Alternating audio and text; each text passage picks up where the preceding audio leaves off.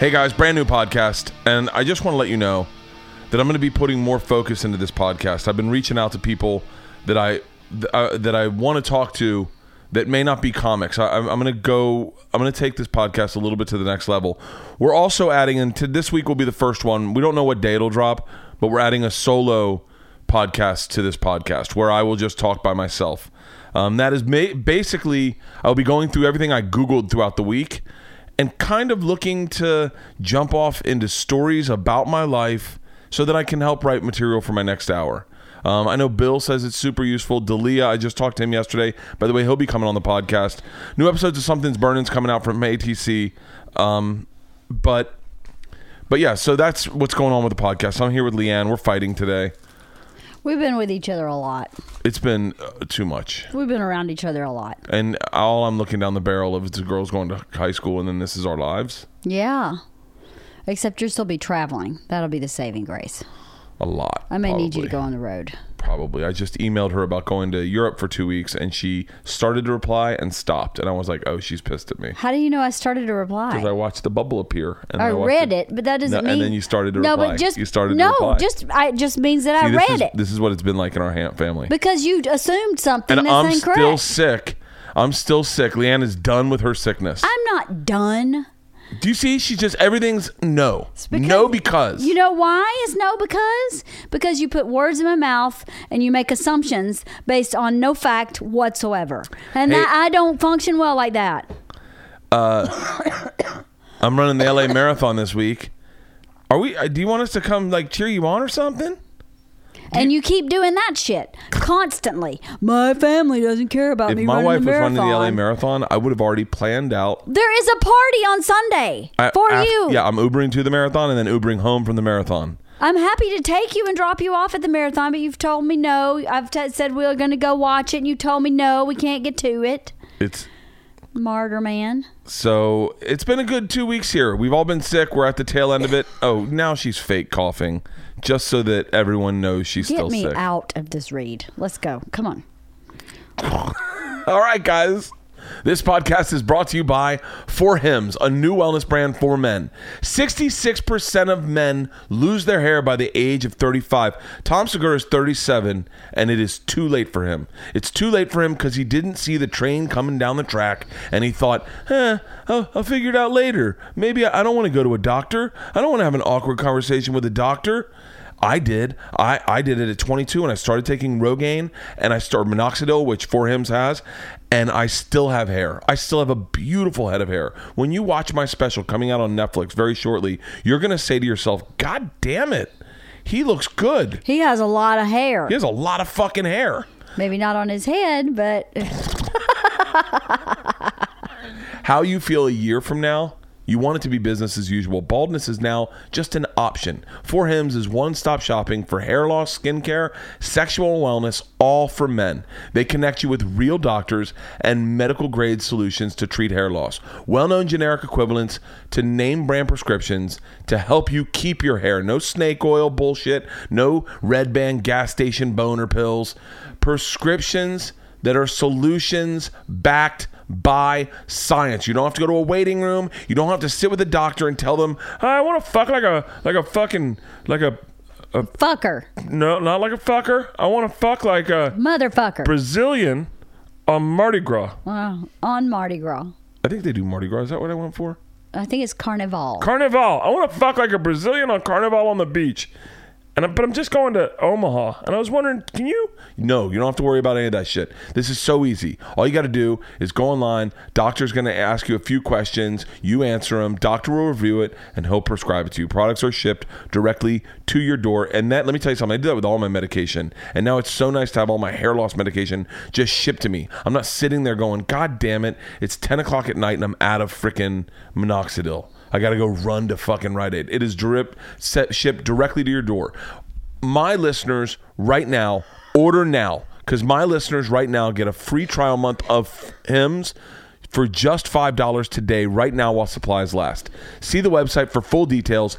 This would cost hundreds if you went to a doctor or a pharmacy. Go to forhims.com slash Bertcast. That's F-O-R-H-I-M-S dot com slash Bertcast. forhims.com slash Bertcast. Don't be like Tom Segura. Keep your hair. I, I'm certain that sexual problems will arise with him and Christina, and he will not. That you know by his behaviors, he doesn't care to get in front of the train. Me and my wife. Well, he likes n- it from behind. Ah, ah, ah, ah. Ooh, she is fucking salty this Was week. Was that a Leantic? That's a Leantic. uh, just real quick, I got to tell you this. Um, the Bertcast is now on Spotify, so it's available on Spotify. Spotify is making it easier for you to stream this podcast and many others on your mobile device, just like Leantics. Wah wah. Yeah, like Leanne's podcast, Wife of the Party. Uh, they make it easier for you to stream like this on your mobile device, desktop app, or smart speaker. Open the app on your mobile or desktop. Click on the Browse channel, and then click on Podcast section. Take us with you wherever you go on Spotify. It's super easy. Go check it out on Spotify. And I al- I also got to mention, like, if you're not into Spotify, my buddy Ned uh, over at Laughable has a fantastic app. Um, if you haven't already, go to the Laughable app, Laughable app. It's called Laughable. It's super easy. You can actually do it through Siri. You can go, "Hey Siri, download Laughable," and it literally takes. Oh shit! It just downloaded it. Looking for laughable and look up literally takes oh shit just. What the fuck did you say? I don't know. Oh, oh! I just said, "Oh shit!" She just. Um, it takes five seconds. It's the best rated top. It's the best rated podcast app for the iPhone by far. And you can search me. You can search uh, Tom Segura's and Christina Pazsitzky's uh, Your Mom's House. You can obviously Rogan. What's really great is like say. Uh, if you you like the podcast I do today with James Michael, uh, you can find him on his podcast there. You can find him on any other podcast he's been on, and you can and and and that's it. That's what's great about this app. That is a really great feature. Yeah, it's not just about comedy. It's just about, it's about podcasting. Yeah. So if you like someone, you can find them as a host or a guest. It's not just comedy. It's thousands of non-comedy shows. So you should be doing all your podcasts there. So once again, tell Siri, "Hey Siri, download Laughable. Give it a try. You'll never go back to using whatever app you're current using. If you already have been using Laughable, Tell your fucking friends. Tell them to download it. Mention it. You know that that's how podcasting got big is word of mouth. Well, let's help these apps that support podcasting. Let's help them get big. Spread the word. Laughable is the best podcast app out there, and it's not just for comedy, but for all podcast listening. And if you have an Android, uh, sign up to be notified when Laughable has the app ready for you at laughable.com. Uh, Ned, you know I love you. this podcast is also brought to you by Georgia's Great Night Sleep. Yes, she loves it. Thank you, Leesa Mattresses. Yes. Leesa uh, sent us a, pa- a mattress And a pillow. and a pillow for Ju- that's the the. That's I saw that fucking pillow and I was like, pillow rocks. She loves the mattress, but she really loves that pillow. um, driven by the mission to provide a better place to sleep for everybody. Leesa donates one mattress to a shelter for every ten they sell. Through their 110 program, That's over great. 22,000 mattresses have been donated That's so far. That's amazing. That's really, you know, you forget that it without a good night's sleep, the day sucks. Yeah. And so to send fantastic, dude, it's the same night's sleep my daughter's getting. Yeah. To give that to 22,000 people, probably some people are doubling up, so maybe 42,000 people. Maybe could be 44 because 22 times 2 is 40. Leesa also plants one tree for every mattress sold and donates 1% of each employee's time to volunteer for local causes. Available online or at Leesa Dream Gallery in Soho, New York and Virginia Beach. Those are two odd places to have Yeah. companies. I'm well, sure Soho's not. But Virginia Soho or, or or Virginia, Virginia Beach. Beach. Virginia Beach is a little odd. American made mattresses ship in compressed boxes to your door. Try the mattress in your home for 100 nights risk free with free shipping always. You can now try before you buy at over 80 West Elm store na- nationwide. What? At over 80 West Elm stores nationwide. Nationwide. There you go. At over 80 West Elm stores nationwide. There you Leesa's patented universal adapted feel is designed for all types of sleepers and features three premium foam layers: two-inch Avena foam top layer for cooling and breathability. By the way, I could use that. I'm sweating my ass off in bed lately. Are you? Yes, I'm waking up every night soaking fucking I wet. think that's called the flu.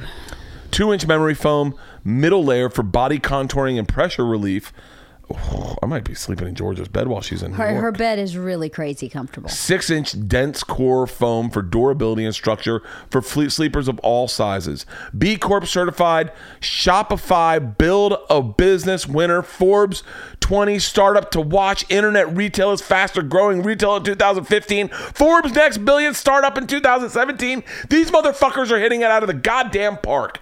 It's available in the US, UK, Canada, and Germany. Sorry, Norway, you can suck it. Leesa is continuing to expand its offers to include the Leesa pillow, blankets, sheets, foundation, and frame, all available online with free shipping. Here's what you do to get one go to leesa.com, L E E S A dot com, slash Bertcast for, are you ready for this? Jaw dropper? What? A $100 off a Leesa mattress. Whoa. And they're really reasonably priced to start with. That's leesa.com slash Bertcast for a $100 off the Leesa mattress. And when we bought ours, we got um, the pillow for free. I don't know if they still have that promotion, but that pillow is worth it. If you're going to get the mattress, get the pillow too. I appreciate you guys listening to these reads for advertisings. Obviously, this keeps the podcast going, and and it, it is one of the reasons I focus so hard on it, and I'm driving so hard on it. Uh, and and they've changed our lives. These these companies that have integrated. For Hims obviously is a company that I use. And Leesa mattress we use. Uh, Leesa mattress Laughable we use. we use. Laughable we use that app. I do use Spotify. This one We easily. use, yep. Squarespace. Yep. Uh, Leanne, talk to us about Squarespace. Squarespace is awesome. I just got a compliment actually this week from a listener about our Squarespace website and how had good a, it was. We had a website, and Leanne went in and changed it on her own. Did it all by herself. Leanne is not technologically advanced. No. and she created this website that literally changed our business, changed our business top to bottom. It increased our sales. It increased my ticket sales. It increased everything because it was so easy to use. Yes. it's easy to use because it's easy to put together. That's right. It's just easy across the board. Yeah. So everything works easy for. That's all you want is someone not to get confused. it's just super intuitive. Yeah, it's a really intuitive site. you can turn your cool eyes and ideas into a website right now. Showcase your work, your blog, your vlog, your any content you want to put out. You can sell products and you can and your services of all kind. Promote your physical or online business. Announce upcoming events, special projects. We do all of this. You can make a wedding website. You can make a sports uh, team website. You can make a grade level website for your kids' grade. It's beautiful templates created by world class designers, powerful e-commerce functionality, and by the way, we'll be we will be accessing and using Squarespace when when our challenge coins are ready. That's what they're called. Yes. It's called a challenge coin. We've just sent in the design. We're getting a thousand made. We're just going to make a thousand of these. but okay. please, please hold off on your emails. Bert will announce how to get one when they're ready. And this is also going to take a minute of us figuring out the square. It, so easy, it can't. It, we, know it can be done. So, like Oh, in the past, I would be like, I don't know, it seems too complicated. But It's when I said to. Leanne, I was like, I want to do this. She goes, Oh, Squarespace has got a thing for that. Yeah. Squarespace is so freaking easy. If you need a website, just do it yourself. Do it through Squarespace. If you've got a business, a website, Squarespace, keep dreaming, make it a reality. Here's the deal go to squarespace.com for a free trial. And when you're ready to launch, use the offer code BERTCAST to save 10% off your first purchase with, of a website or domain. That's squarespace.com. Enter the code BERTCAST. You heard me. Squarespace.com for a free trial. And when you're ready to launch, use the offer code BERTCAST to save 10% off your first purchase of a website or domain. That's squarespace.com all you real estate brokers, gamers, consultants, healthcare people, writers, bloggers, photographers, designers, jewelry designers, instrument makers, label makers, producers, food producers, wedding professionals, architects, galleries, Squarespace. Make it a reality. Nice. How much time is that, Halston? Um, 15? 15 minutes. Guys, That's not bad. it. That's it's not, not bad, at all, guys. No. Yeah, I got tour dates coming up. I'm in Grand Rapids this weekend. I'm in uh, Sacramento the weekend after that. And that's all I really want to say to you. Hmm. Uh, are you better, Lee? You feel better, Leanne? I feel better, yeah. Yeah.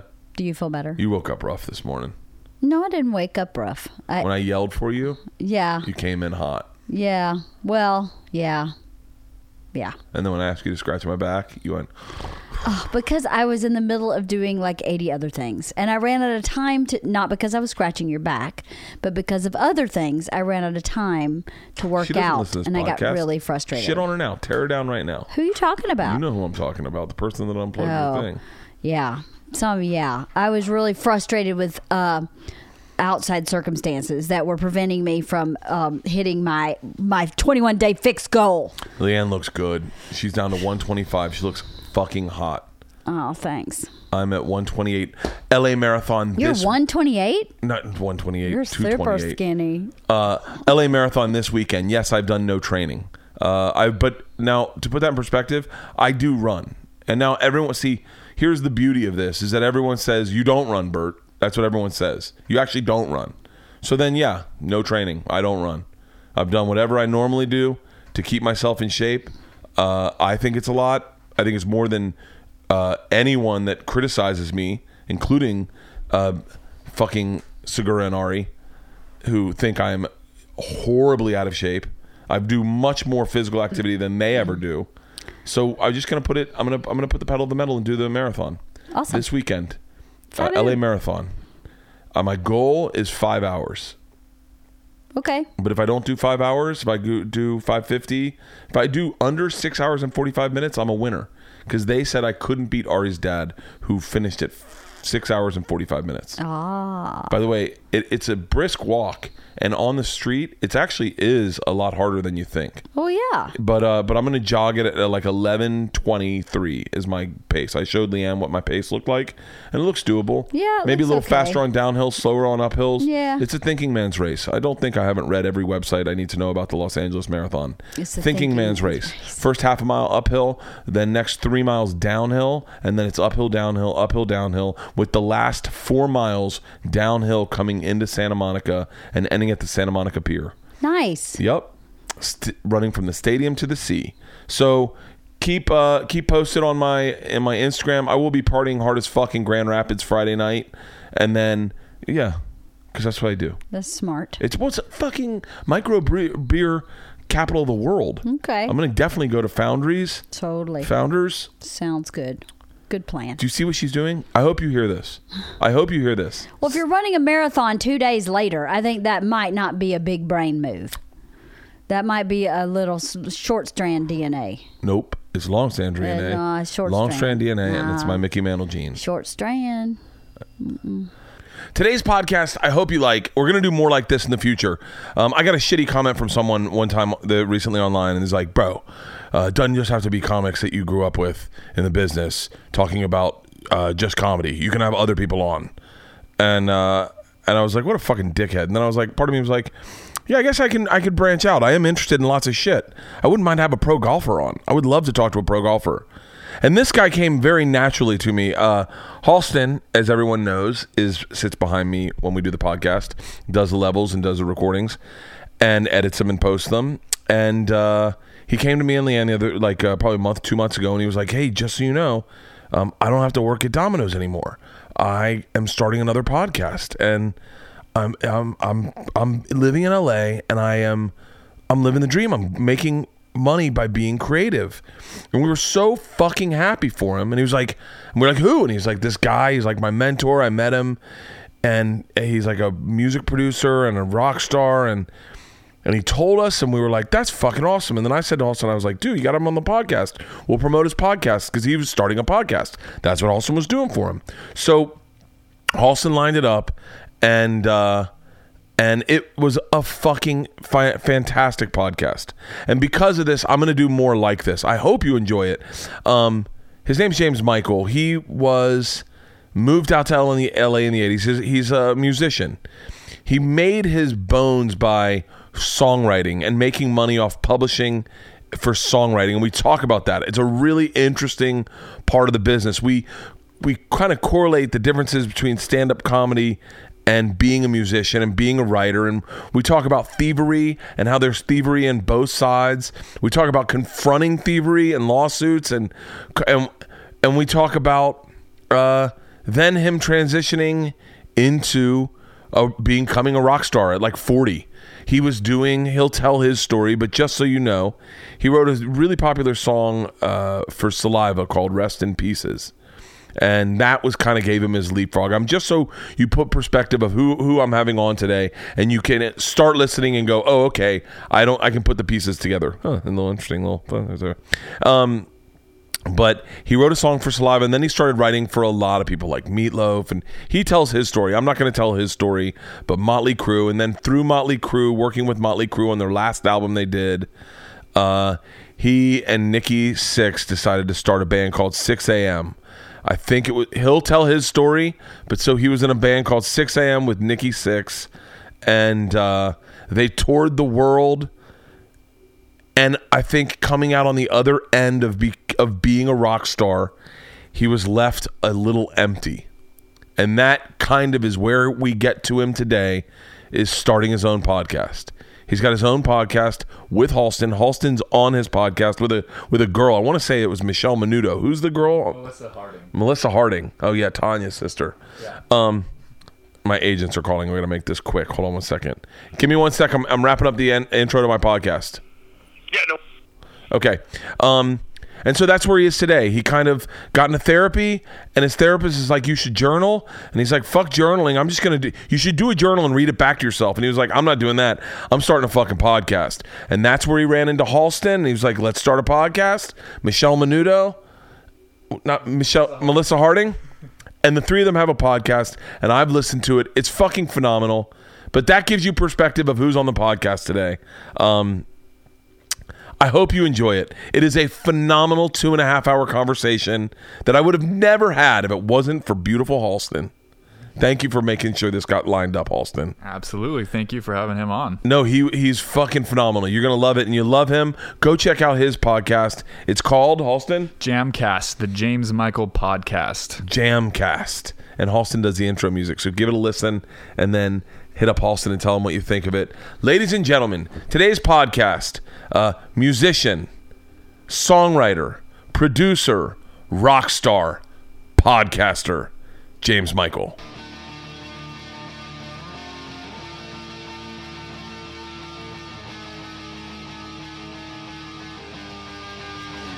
This is It's not that bad, you know. But I'm, I'm from the school of podcasting where it's like podcast should be like like Leanne tries to keep hers here. Move that to wherever you need it. Leanne tries to keep hers to an hour. A lot of guys try to keep theirs to an hour. My buddy Steve Byrne has a podcast called the Gentleman's Dojo. Really great podcast. Really great podcast. Keeps it to an hour. Sam Tripoli's got the Tinfoil Hat podcast. Keeps it to an hour. I think they do that.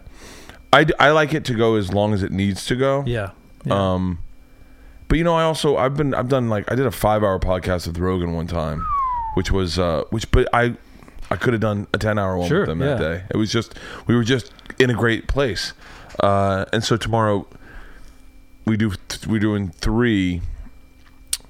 One's with Steve Byrne. Obviously, oddly enough, he did uh, directed a movie about a the guy named Amazing Jonathan. Do you ever know who that is? no. really interesting guy. Um, and then and then anyway, two other ones, Dan Saint Germain and uh, and Kurt Metzger and Annie Lederman. So And you kind of pace yourself, don't you? Uh, Like, a little bit. Mine's different than yours. I'm, we're, I'm doing one. I'm doing one. Halston and I are doing one, an add-on where it's me talking, just me Right. and Halston in the room. I'll be talking to Halston, but I'm kind of talking in thin air. right. Um, uh, I listened to the first one you did, which was fantastic. oh, thank you. Thank and you. you you were talking about doing this because your therapist i'm in therapy too by the way and i am blown away when people don't are afraid to talk about being in therapy like Yeah, I am too. And I think that uh, what I'm finding is that uh, really the only people that are afraid of talking about therapy is people in our business. You know, people that are Yeah. in the entertainment business that have already created this persona about themselves. What I'm finding is like like my fans are just are coming out of the woodwork saying thank you for for talking about this. My daughter, my granddaughter, my son, my husband uh, is dealing with with uh, you know issues. I, I suffer from pretty severe bi- bipolar disorder, so I've been talking about that a lot, and it's amazing to me how common it is. And that's that's what I've been finding is that people are really craving people like us being honest about those type of things. And Yeah. I mean, you know, that's something that I've been loving about your podcast is you don't seem to really you don't have any filters about your life in general. That's something that y- you've actually inspired me to to be more open about shit like that.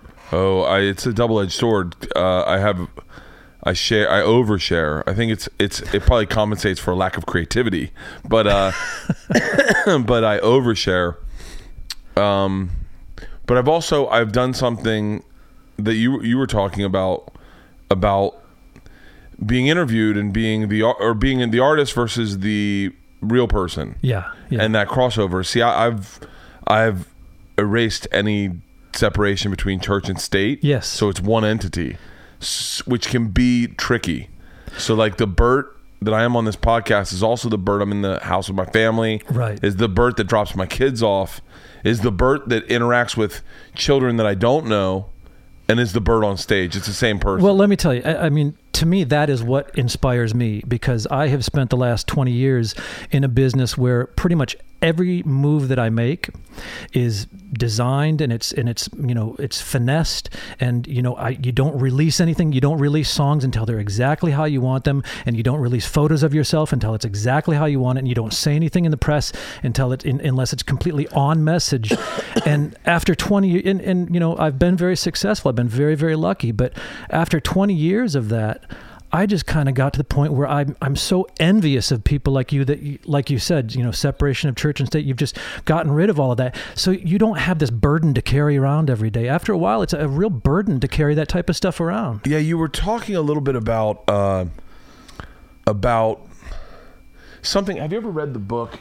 Have you ever read this book, uh, The War of Art? Uh, no, Okay, this is maybe one of the greatest books I've ever read in my life. Let me see that. And there's there's uh, there's a section in there that spoke to me. I, I read it probably. Th- I've read this book a number of times, or different sections of the book at different times. Wow. But there's a section in there uh, called the definition of a hack, and you said something in your podcast which I went, oh, I bet he hasn't read this. I need to get him to get this I need to check that out. It's it really is. It'll really blow your mind. It's so.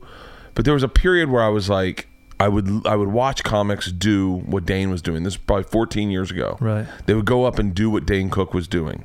They would embody what Dane did. They would Right. they would brand they would be high energy. They would move their hands around a lot. They would repeat their sentences over and over or the word, Right. the punchline over and over again. I walk down the street down. I'm walking. Yeah. You know? the same rhythm, the same Same rhythm. right?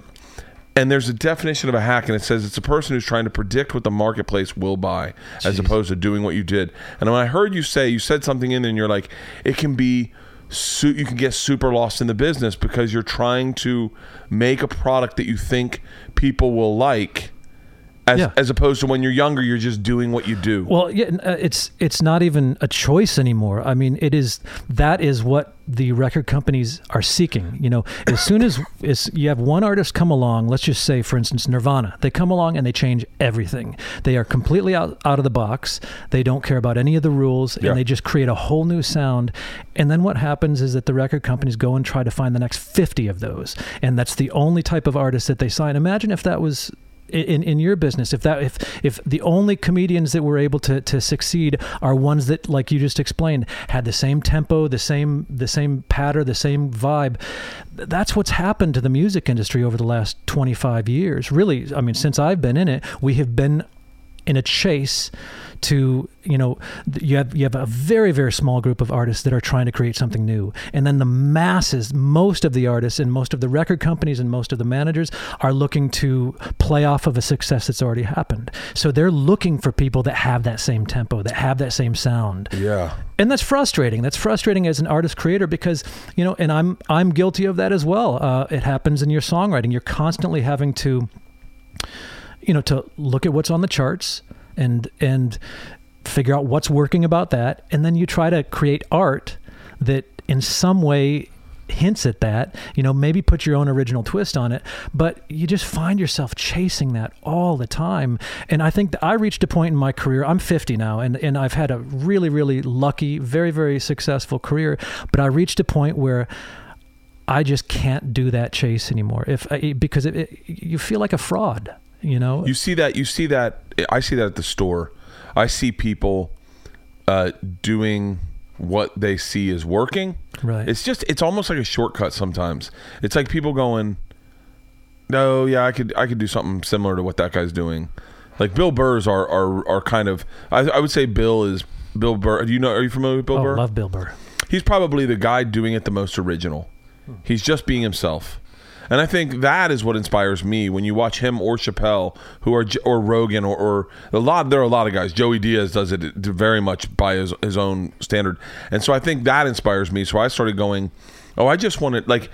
I don't obviously I got famous for one story about getting involved with the Russian mafia and that was my calling card, but I'm not going to sit there and try to rewrite other outrageous like I like did you I- go through a phase right after you right after that broke that you kind of thought maybe I should, or did you ever consider uh, coming up I with a few more machine type of stories? I had one. I had one, uh, which I had told on Rogan's podcast around the same time I told the machine about uh, being at a live sex show in Amsterdam called Flying Dildos, and so I told that story, and uh, and I and I definitely with a brand. I was like, I was like, yeah.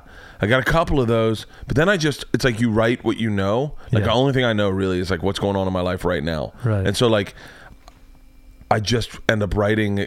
I'm not. I'm not as. I'm not a great comedian in the sense that like I can't sit like Anthony Jeselnik and see a topic and then go, oh, here's the joke for that. Like I don't. I don't Right. think like that. Like Right. Craig Mack died today, and I just got sad. Yeah, I was yeah. like, that sucks, man. Yeah. And then someone's got Craig Mack jokes. And I'm like, Sure. I was like, oh, I didn't see it that way. like, I, just, I just was like, oh fuck, he's 46, man. I'm 45. How did he die? Dude. Like, that shit freaks me out all the time now. You know, I mean, we're we're both pretty young looking for our age. I think I think We're pretty both young. young, by the way, we are young. You're right, but dude, it's it's happening so often now. Where like I literally, you know, you'll hear of who just who just died recently. Some some like forty year old female movie star or something. It freaks me out now. I like I do you do this where you're like every little ache in your body now means something and you're googling that shit all the time? oh yeah. Dude. Oh yeah, I'm certain I have blood clots. My dad, my dad the other day was like, "I got blood clots. I know I got blood clots," and I was like, "Wait, that means I have blood clots." Right. And he was like, "Oh, we all got blood clots. That's Yeah. what they get you on." Oh, what's his name had an aneurysm, and I was like, "What?" He's like, "Oh, I didn't tell you about that." I, I'm pretty sure I'm going to go go by an aneurysm. I'm pretty I- sure that's what's going to take me out. so wait, so so, where did you grow up? I grew up in a, a little town called Holland, Michigan. Oh, I knew that. Uh, so yeah, I was from the Midwest, but um, as a kid, my dad uh, was a uh, an artist. He was an art professor, but he was also a visual artist. Uh, great painter, and, and actually uh, pretty successful at it. Um, he uh, would teach over in in Europe for a year, and then back in the states for a year. So as a kid, I was spent a lot of time over in England, living over there. So it was a pretty cool way to grow up. Um, really? But yeah, my, my family was uh, was very artistic. My mom was an author, and uh, and my dad was a painter, and that's the kind of Holy crap! yeah, it was cool. I was only wondering. Child? Only child? No, I have an older brother. Yeah. How old? Uh, he's uh, three years older than me. He's a pilot. He, fly, he- flies for NetJets. Oh, I know NetJets. Yeah, it's Is he? Is he? Did he introduce you to music? He did actually. He um, he was into music. He always wanted to be a guitar player, and uh, I remember the day he brought home the first uh, Meatloaf album, "Bat Out of Hell," uh, and I was just so. It was, you know, Meatloaf, and Yeah, of um, course. And uh, he he brought home the the picture disc, you know, the the vinyl disc with the actual picture on it, and um, that was really cool. That was my first introduction to music, and ironically. I ended up uh, writing and producing for Meatloaf down the road. Uh, I have a great story about uh, meeting him. Actually, I I had done a uh, a show here in Los Angeles. I was I was pretty young, and Meatloaf came to the show. Um, and uh, I had heard that he was in the audience, and I thought, wow, that's cool. That was kind of my biggest celebrity moment so far. I was just trying to break into the business, and uh, and the next day I get a, a phone call, uh, and it says, "Hey James, this is uh, Meatloaf," and I was like, "Wha- "Yeah, hi, hi," and he's like, "You know, I was at your show last night, and I um I I made some notes." Do you Oh, mind? Do you mind if I give you some notes? And I'm like, you got to be kidding me. But yeah. So we spent an hour on the phone, and he was giving me all this advice on things that were right about my performance, things that weren't right about my performance. Long story short, we kind of became friends, and he became a real champion of mine. And so one. Uh, he uh, actually he he had called me up. We'd we'd gotten to know each other maybe six months into this this friendship, and he said, "Hey, I'm I'm getting ready to make another record. I'm not working with Jim Steinman anymore, which was the guy that wrote all of his big hit songs." He says, Yeah. "I really like your songwriting. Would you want to come out to the house and talk to me about you know about writing some of my new record?" And of course, so I say yes, and I. I you know, I, I planned to go out there, and the, the weekend it was uh, the weekend that I went out there. I'm driving up into Bel Air, and I'm just I'm just a poor kid. I literally have What nothing going. Oh God, this has got to be. This has got to be. 98 something So like what, that. what year did you come out to LA? I think I, I, I came out here in like 87 Holy shit. dude i've been out here a long time i've been out i've been out in california longer than i've i've was ever in michigan um yeah I've, I've been here a long time. I mean this is home. This feels like home to me. Yeah. So I get out to his, you know, my imagination's going wild because I'm thinking bat out of hell. I'm thinking I'm going to show up and it's going to be this gothic castle and Candelabras. yeah, a and I'm big gonna black I'm gonna ring the doorbell. It's gonna be a gong, and then there's gonna be like a three headed dog that answers the door. And He'll be coming down a spiral staircase in with a cape, scarf. right? in a cape. Yeah. So I get there, and it's a very conventional kind of colonial style house. And so my, you know, and first off, I got to preface this by saying I love the guy. He's he's been awesome to me. He's an awesome guy. But my my dreams were kind of shattered when I first got there because it was you know a, a white picket fence and just nothing rock and roll about it. I ring the doorbell, and it's just like this ding dong, the the the, the, the most wimpy feminine the dong. No, nothing like that. No gongs, Yeah. nothing. And then a couple of yippy dogs answer the door, and then he shows up in his pajamas, and I'm thinking, this is just not at all what I Yeah. was Oh fuck, meatloaf! Don't you know the branding? exactly. Come on. Uh, but uh, so anyway, we, we had a lovely time, and uh, one of the coolest things was he. Uh, at some point, he walked me down this hallway in his house, and at the end of this long hallway was the original artwork to "Bat Out of Hell." And I just kind of stood there in front of him. And I just thought, man, if my brother could be here right now, because he was the one that had brought home that picture disc. But uh, Yeah. you know, it turned into a great a great friendship, a great working relationship. I wrote I wrote several songs for him over the years, and uh, and he's been a champion of mine to this day. It's one of the things about mu- the music business. I think, I think everyone, I know for a fact that like when I went to my twentieth reunion, maybe people were like, uh, "So, do you support yourself from stand up?" And I was like, "Yeah, I've been supporting myself from stand up for like 15, 20 years, or Right. at the time, probably fifteen years." And they're like, "Really?" And you're like, "Yeah, like all my friends, we all make a living, but we're not like millionaires." And then even when you are a millionaire, you still people still don't know you're a millionaire. Right. And then and then like they only know the people that are making sixteen million dollars Right, a year. right, yeah. And then they assume and it was one of the things that about the music industry is like we have our friends one of our friends wrote uh uh what was the I wish I knew the exact song he wrote. It was a Chaka Khan song. Oh, yeah. Uh, he wrote for Chaka Khan, and he wrote for the Pointer Sisters in the '80s, and he made a bunch of money off that. Right. And then kind of, and then he ki- still writes. He tours with uh, with whose house? Who's Hugh Laurie has Yeah, a yeah, band. He tours yeah. with Hugh Laurie. Oh, right. Around the world, and it's a really neat living. It's a great life. Two kids. Also teaches guitar lessons because he loves guitar. Right. Um, but it's like I remember hearing that, and they were like, and like they have like an Escalade, they have like nice cars, and they have a Right. beautiful house. They're redoing their house. I'm like, so you when you see someone redoing your house, you're like, oh, you must have money, Right, Like you're right. redoing your house, and they're like, oh yeah, he makes a great living. But it's one of the things about the entertain about the music business that I think always fascinated me is how many people there are that can make money and really be behind. the scenes. Oh scenes. yeah, absolutely. In, in fact, the behind the scenes people wake, make way more typically than the people uh, in, in in front of the scenes. I mean, as an example, I, you know, I uh, started a band late in my career uh, called Sixx:A.M., and Yeah. we actually got very successful over the last decade. Um, but the money that I made doing that, which was fantastic, I can't complain, was nothing compared to the money that I made as a songwriter, writing for artists like Kelly Clarkson and, Dude, and Kelly Clarkson is that like secret time performer of mine that I fucking love. Dude, she's insane. She's She a so lovely woman. She's so awesome. She represents so many things that I love about the music, about you know the good side of the music business. She's Yeah. a real person. She uh, is unfiltered, uh, just good, and one of the most amazing singers out there. She She's- legit is. There's. I was. I was in my car one time, and since you've been since you've been gone came on. Yeah. That song fucking rocked. Like I I I hear that and I just get, I can't live, breathe Yeah. for the first Me and time. me and all of my so- professional songwriting partners have tried to rewrite that song a million times. You know, back to the conversation Yeah. about trying to chase what's already been successful. We've all tried to write that song a million times, and it's just that's just a brilliant song. There are some artists. we well, right now we're looking at. Um, I, I was talking. We're looking for music, intro music for my special, and I was talking to my buddy who's a movie producer, and I was like, I think I kind of want like Rage Against the Machine's got a really good song that would be good, like an older. It's from the first album. Yeah, So because I'm thinking, I'm thinking like I'm thinking Penny, what is it? Penny, Penny, F- Foolish, whatever. Like I'm trying to save Right. money. So I'm Yeah, like, sure. First album, uh, the first album will be the pe- cheaper album. Right. He's like, yeah, it'll be like probably two hundred thousand. I was like, what? He was like, well, you know, you got to the publishing rights and then the performance rights. Yeah. And I was like, huh?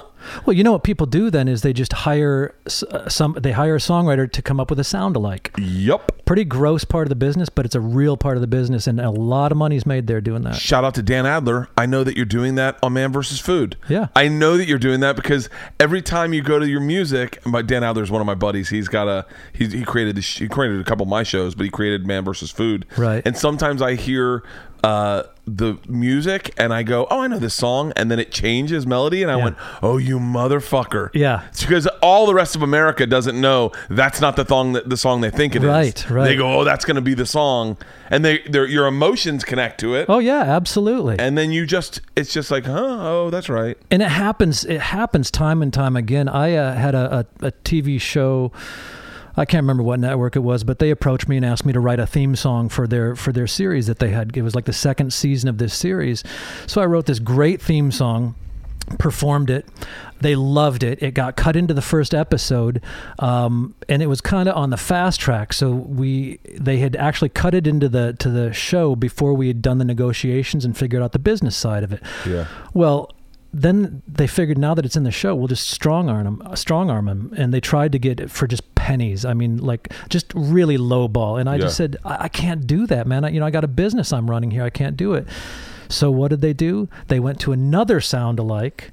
Uh, they went to a, a writer to do a sound alike of mine, and uh, and so the first two episodes of that se- of the show have my actual song on it, and then the next one is just like the whole rest of the season has this sound alike song, which is so obviously. I actually I, I, I went to a uh, what they call them a musicologist uh, because I was going to sue them for uh, for you know copyright infringement. Yeah. Turns out it just wouldn't have been worth the money to sue them, but it was clearly a copyright infringement. That happens all the time. It's and it's so interesting that it's an, an acceptable part of the business whereas if you did that in stand up or in i mean they do it in television something pops and they're like oh we need something just like that like uh, Yeah, yeah. like th- there's so many spin-offs of like of like uh, of I, one one of my favorite shows is uh I I don't even know what the name of it now is, but it's like living off the grid, uh, above the hundred degrees, uh, just under the North Pole, Yeah. Northern Alaska. Like it's, there's like nine shows like it. Right. I can watch them interchangeably. I don't even know the difference. Yeah.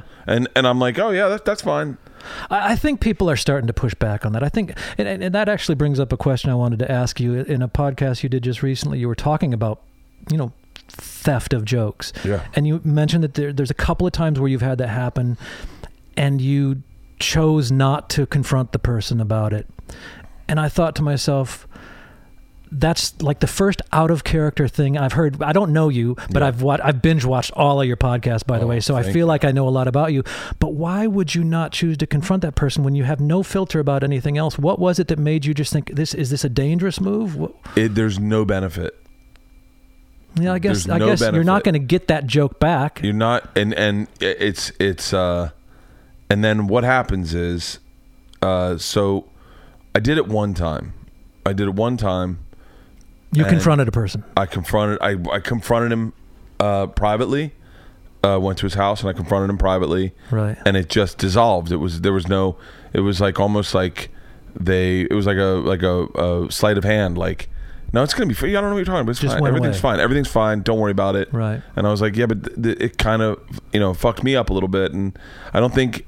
Maybe I wasn't clear enough. Maybe that they that person didn't hear me clear enough. Maybe I, I I thought I was pretty vocal. Maybe I wasn't. I don't know. And then I went on um, my butt Joe's podcast and I talked about it there. Right. And then that that was pretty clear. I think Yeah. everyone it was like, okay, that that that's this is really clear. Yeah. And uh,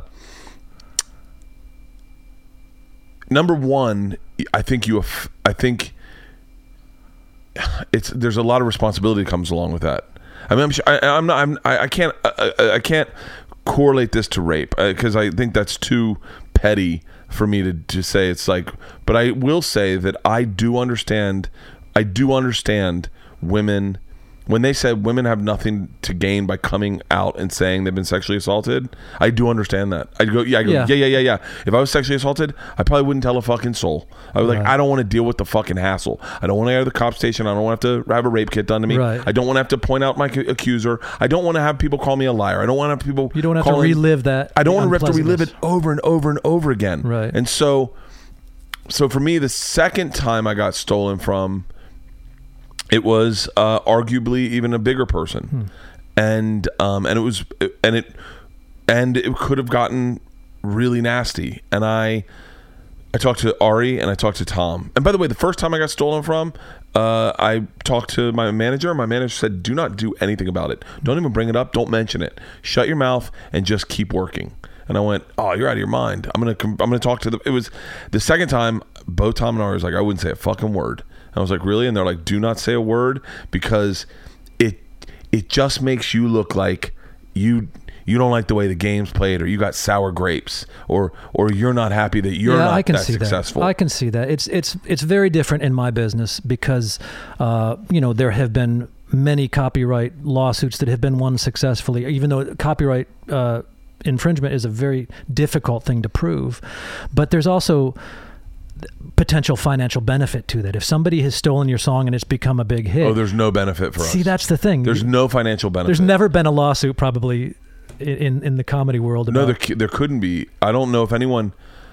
I and it and it, then it turns into he said she said or Right. he said he said or or he said she said, but although now there, chances are there is documentation of it on YouTube or what, wherever. oh, it I went be. I went and uh, screen grabbed everything. Sure. I went and pulled everything and just in case because I, I actually told one person about it who didn't believe me and said it called me a liar. Right.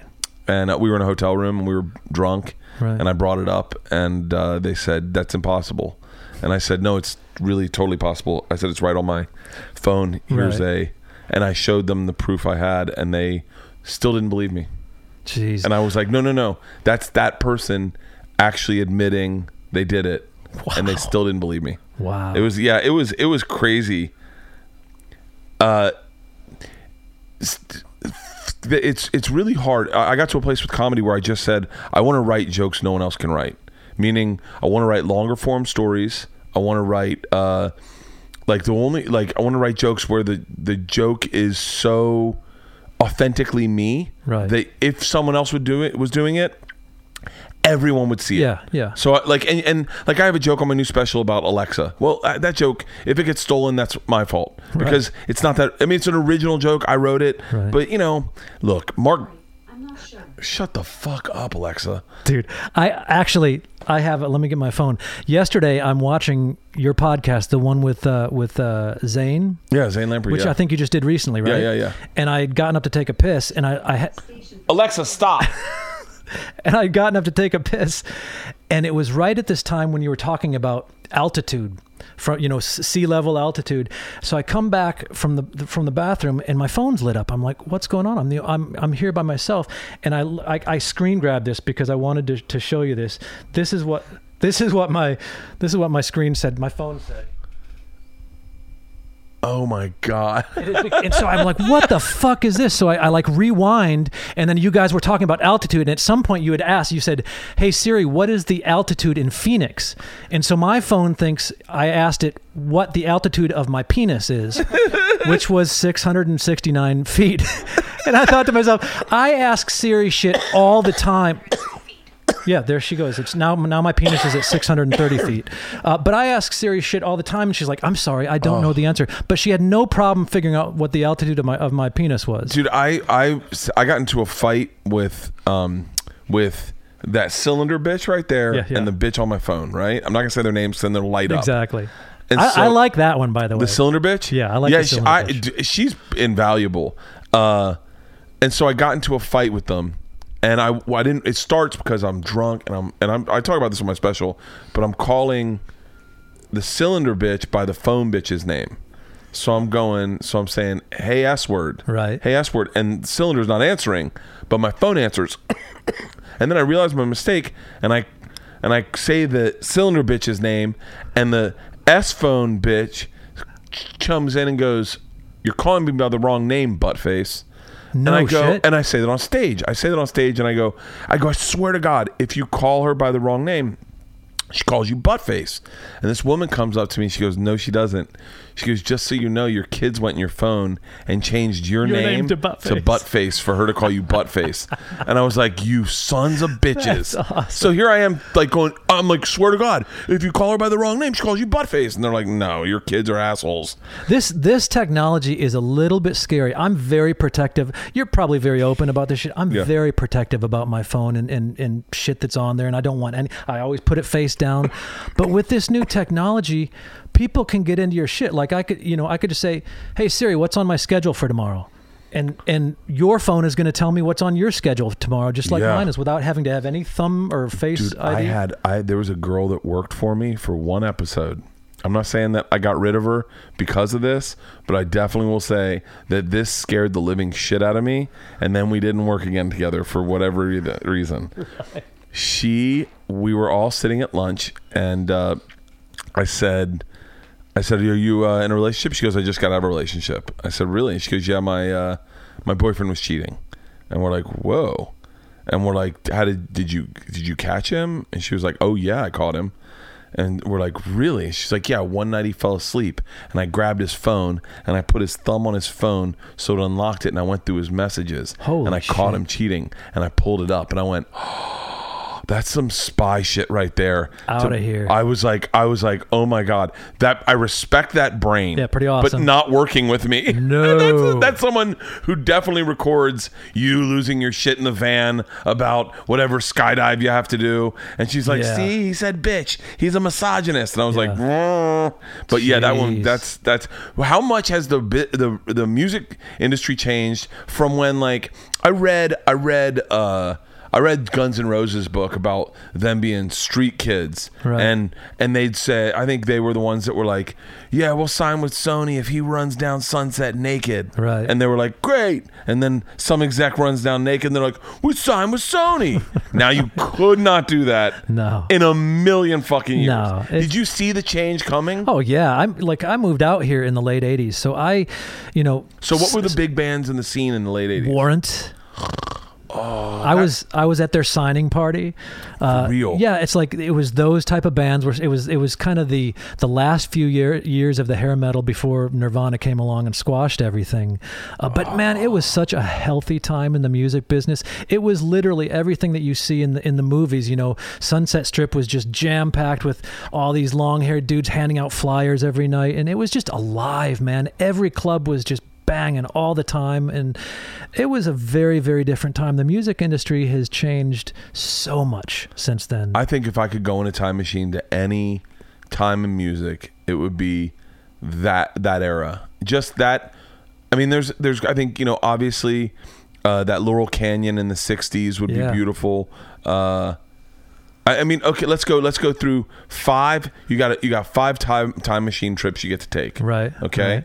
And and you're just going to see not just a concert, but you're going to that era of like I want to be I want to be in Seattle in 1991. That's Yeah, one of the yeah. places. yeah absolutely I want to be on the Sunset Strip in what was it? I guess 85, Right, 87. right I would definitely love to be in uh, Germany in like the 1300s or whenever Amadeus was. oh geez yeah Like, I that would think be of that yeah just badass. i think i'd want to do i'd want to do frank sinatra and you know, Oh. sammy davis i mean Fuck yeah! i just want to be a drinking buddy of those of the of that whole How gang. great would that? Oh, just one of those shows in the 60s in Vegas where you dress up nice, you don't know smoking causes cancer. Right. You you're you're you can drink and drive. You no one's going to talk down to you. Like you you put your chick on your arm and you go, "Oh, honey, this is nice." I see. I don't think that we're ever going to have any era like that again. No. It's it's just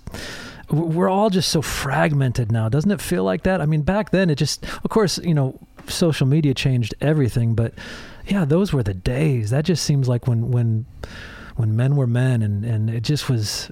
It was. Uh, Oh, that'll never be the way. That, yeah, that'll never. I would like to see. I would like to see. I, I'm on the fence if I would like to be around for like the 30s of country music Yeah. or the 50s. yeah, yeah.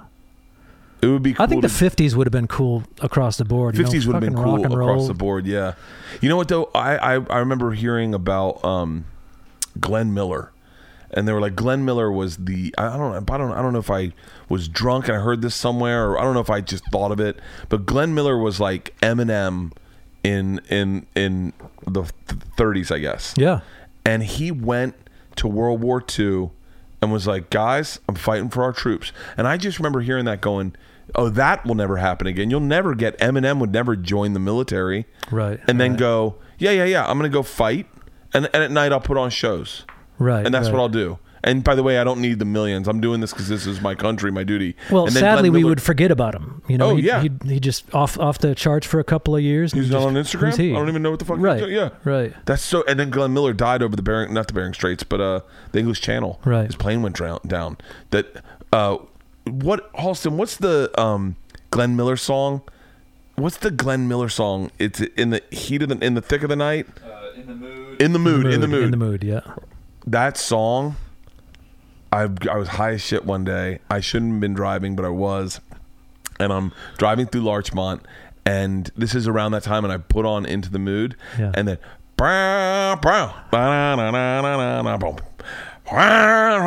And Yeah. it, it just oh I got so into that fucking song. I, I have a fantasy that, that when I finally do retire from music, I'm probably only going to listen to stuff from that era and back. You know, it just, Yeah. I just, because that can, that that music can still shape your day. It can shape everything about your world. And nowadays, it's just everything's so disposable. You know, it's it's hard to It really find. is. I mean, and everything's so disposable and so, like you say, like everyone gloms onto. Like I'm into hip hop, and right now there's this whole genre of the Lils, like the little Pump, little Yeah, Dump, yeah. little little Six Nine, little something, Lil Xan, Right. Lil Yachty, and and. Lil, well, Lil Wayne's, uh, but but and their big thing is, uh, I guess Lil Xan shit on Tupac. Now they're all shitting on Tupac because it because he did it. It got him press, Right. and his fans don't give a shit about Tupac, Right. and so now everyone's doing it. Yeah. and you're just like, there's no originality. There's no. Yeah, you ha- you have to really buy into that stuff. I mean, if, if you're on the periphery of that, it's just it kind of just you just gloss over it, and uh, I, I think that that that's really the case. No matter what genre of music you're talking about now, you kind of have to invest yourself into it and buy into those stories. Otherwise, you know, it's just all noise. So how did you get from come out from Michigan on the Sunset Strip, seeing great shows, to then oh now I'm in the industry? It was a long fucking journey. I mean, to be honest with you, you know, I had visions as I was driving across the country to move out here that, uh, you know, ah, I'll give it a few years and then I'll, you know, become a rock star. That was that's what I thought was going to happen.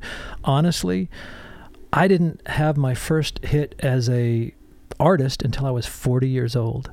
That's a long fucking time to be out here slugging it out in Los Angeles. Now, I had built some successful things in my career. I became a pretty successful songwriter uh, in my 30s. Um, but that was the journey for me. I came out here. I joined a bunch of shitty bands and, and kind of struggled in the in the you know the the club scene for a while, trying to get something happening. And so wait, show me how that like tell me how that like I like how how does that even work? Like like you're going like are you meeting people at work? Are you do you have a job day job? or yeah, I worked. At, people I worked at? Red Lobster out here in Tarzana, and uh, you know everyone there was either a waiter. I mean, it was either a, a, a Actor actor, musician, dancer, whatever it may be. So it was fun and it was exciting, and you know it was kind of like a you know an episode of Friends. Everyone had their shit going on, but but we were all trying to figure out what life was, and you know joining different bands. And uh, I gave up several times. In fact, I gave up music uh, got married, moved up to San Francisco, and I was I was painting buildings for a living, and it was actually my now ex-wife who convinced me to uh, to maybe start playing the piano again. and I uh, I went around to some wine bars in San Francisco. I got a gig and uh, slowly kind of started getting that bug again, and. Um, and uh, at some point, I started writing songs again, and uh, a buddy of I'd played a song that I'd written for a buddy of mine, and he said, you know, you should join this Northern Northern California Songwriters Association. Play this song for some people and, and see if you can get some interest. And long story short, I went to this thing. I, I played a song. It got selected. I signed a publishing deal, and then I kind of got into the system. I wasn't successful, but I was in the system. Now I was dealing with that next level up of managers, publishers. I was I actually had a, a uh, you know an an into some record companies, and it was just a slow build, man. I, you know, I, I don't know if I could. I, it's it's probably very much like what your, uh, your rise was. You know, you're, you're slogging it out. You're working the door, and and and I I think that I. I worked the door in my business for many, many years until I just, you know, had one lucky break after another, and, and one of those actually was was pivotal, and um, it was uh, it was a song that I wrote uh, for a band called Saliva. I remember That, uh, Saliva. It became a, I, I wrote this song called "Rest in Pieces," and it uh, it became a big hit. And I went from being broke ass to having a shit ton of money like that, and everything changed. And So so so so before so in bands and then you're like and then you get married and you're like let's move to let's let's fucking chill yeah, out. let's do the responsible. Let's do the responsible thing. Now, did anyone in the bands that you were ever in, did any of them blow up? Did you ever have a guy that you played with that you're like, oh wow, he's he's Not really, but I did have a lot of bands that I played, you know, that I did shows with blow up. Uh, I, you know, when I was up in San Francisco, is I had a, a rock band called the Last Americans that got absolutely nothing happening for them. We were booking our own gigs and stuff, but we would do shows with bands like Third Eye Blind Yeah. and Train and uh, you know a few other bands that just exploded, which even makes it worse, you know, because you're just like, what am I doing wrong here? Why are these guys just exploding? It, it almost seemed like if you want to have a successful career, you know, come play with my band Yeah. and off you go, and, and I'll just kind of stay stagnant. It was like that for a long time. Uh, so I watched a lot of bands blow up. and so then you write the one song, the publishing, you you join that thing, publishing, it gets sold, someone buys it, you Yeah. have some money, and then you're like, oh, I can write songs. Well, it was it was such a long journey getting to that that that once that happened, um, you know, I, I told this story on my podcast uh, a couple of weeks ago, but like I said, I was so fucking broke. I had no money, and I was divorced or going through a divorce, and I was just down, and and and you know, But thank God going through the divorce broke, as Oh. opposed to getting the money and then going through the divorce. Oh, I know, I know, I know. Trust me, I I, I, th- I thought a lot about that. That was somebody looking out for me. Oh, Um, but uh, I, yeah, so I, I I got my first enormous check in the mail, and you know I don't know if you've ever been that broke. But like, wait, wait, wait, I, I, wait. Get me to the enormous check. Okay. So you write a few songs. Yeah. And they and then they get picked up, and you're like, okay, this is picking up steam. Yeah. Then you write the song for Saliva. Yeah. And now, do you have any idea what the money coming in's gonna be, or do you like? I, I don't. Uh, I I.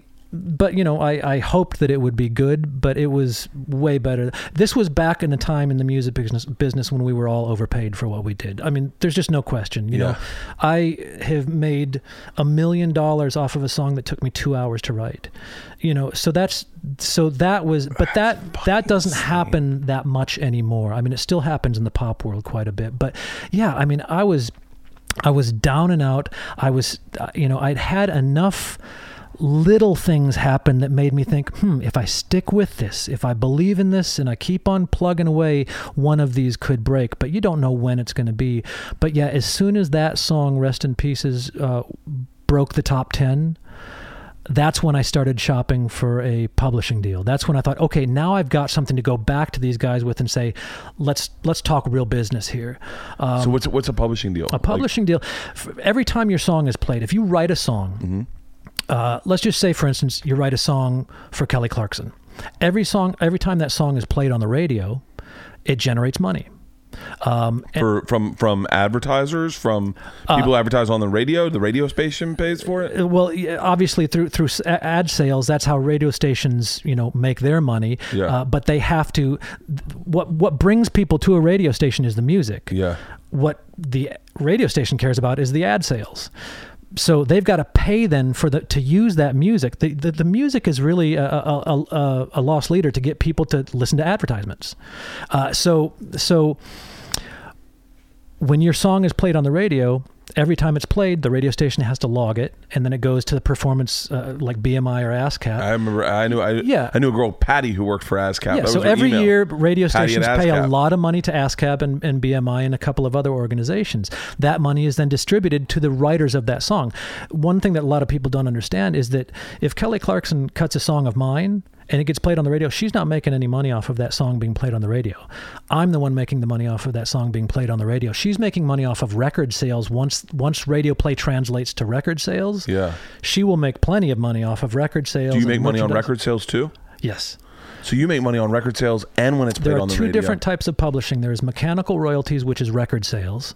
Uh, so every time the record, every time a record sells, I don't know the exact numbers right now, but it's something like nine cents per song. Yeah.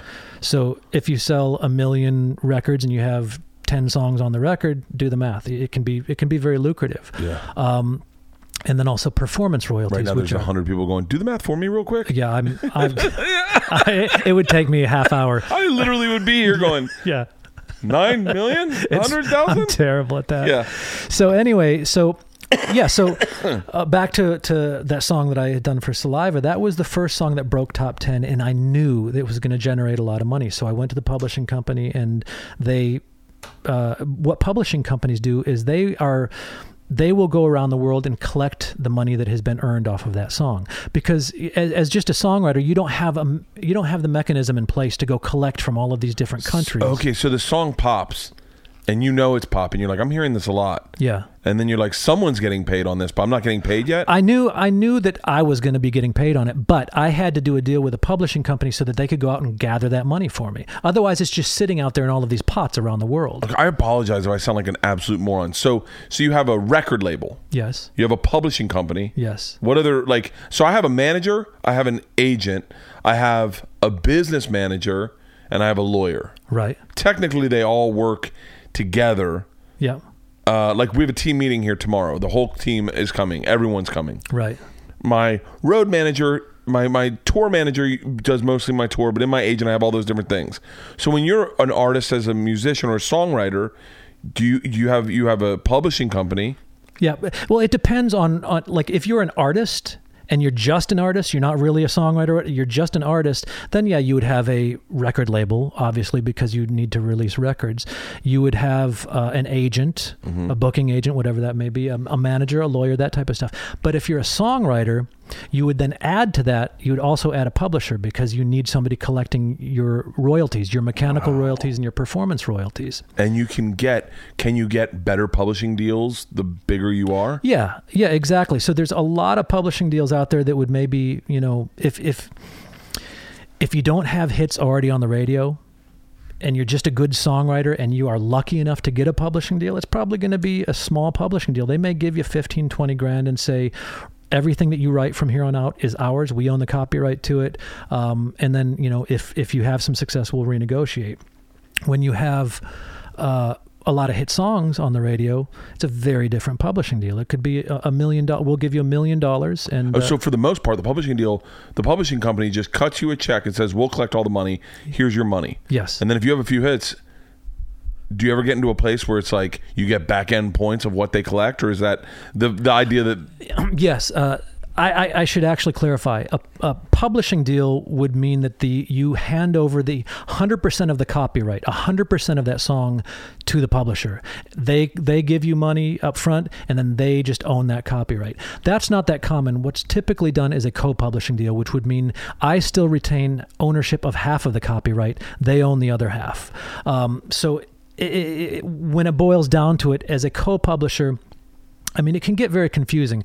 Yeah. Let's put it this way: a song, the money earned off of a song gets broken down like this. Let's just say a song makes a dollar. okay, um, A hundred percent of that is considered publishing, but half of that publishing is considered songwriter share, and the other half is considered publishing share. So, for instance, 50, 50 cents on the dollar would be publisher share, 50 cents on the dollar would be songwriter share. The songwriter share is a songwriter's birthright. It is yours no matter what, Yeah. unless you're dumb enough to sign that away.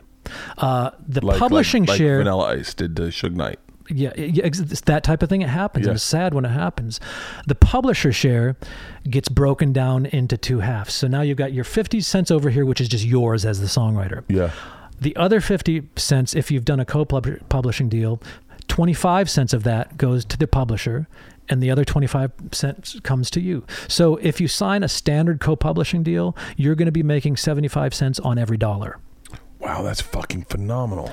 But then, you know, So then, so then, when you go, so you write the Saliva song, you go to a publishing company, and you go, "Here's the deal. I wrote a legit song. I've got many more of these. I'm ready to get to work. Here's the deal I want. You don't have to give me your deal, but uh, here's the deal I want." They're like, "Yeah, that sounds great." And then you just start writing songs, and then are you like writing songs and like, like going like sending them to people? Well, that's another job of the publisher. Uh, a publisher has a whole department which are called song pluggers. So what they're doing, their job, the song pluggers' job, is to do exactly that: is to take the songs that you write and find out in the business who's looking for songs you know what artists are getting ready to make a record what type of songs are they looking for and then they'll plug those songs and and uh, you know and and that still goes on quite a bit but and that's just a cutthroat business because now there's so many songwriters out there writing songs that uh, you know to get a song on a, a, a successful artist record is really hard these days but that's what you rely on a publisher to set up those type of, of connections for you um, Yeah. what i've found is that uh, is that in this business, it's really all about relationships. So you can rely on a publisher to do that, but your best bet is always to be out there making those relation make relationships with the artist directly. Like going to like uh like album release parties and I'm, I'm so- Anything, whatever it may be. In my case, I got very lucky because I also uh, became the singer in a very successful band, and so I was in that world. So my buddies became rock stars. You know, I, I was just always on tour with with rock stars, and and, and um, so I was always around them, and I developed. So tell me how you got to that place. So you write a few successful songs, and this is, I'm guessing, 97? I'm going to say, let's just say. 99 I signed my first record deal Okay. as an artist. As an artist. and it was and a- that was always your goal. That way, yeah, I wanted to be a rock star. Yeah. Um, but I had, uh, and and so that was around the time that that things started feeling like I hadn't just wasted ten years of my life. It started. I started to see some payoff. You know, Yeah. people were paying attention to me.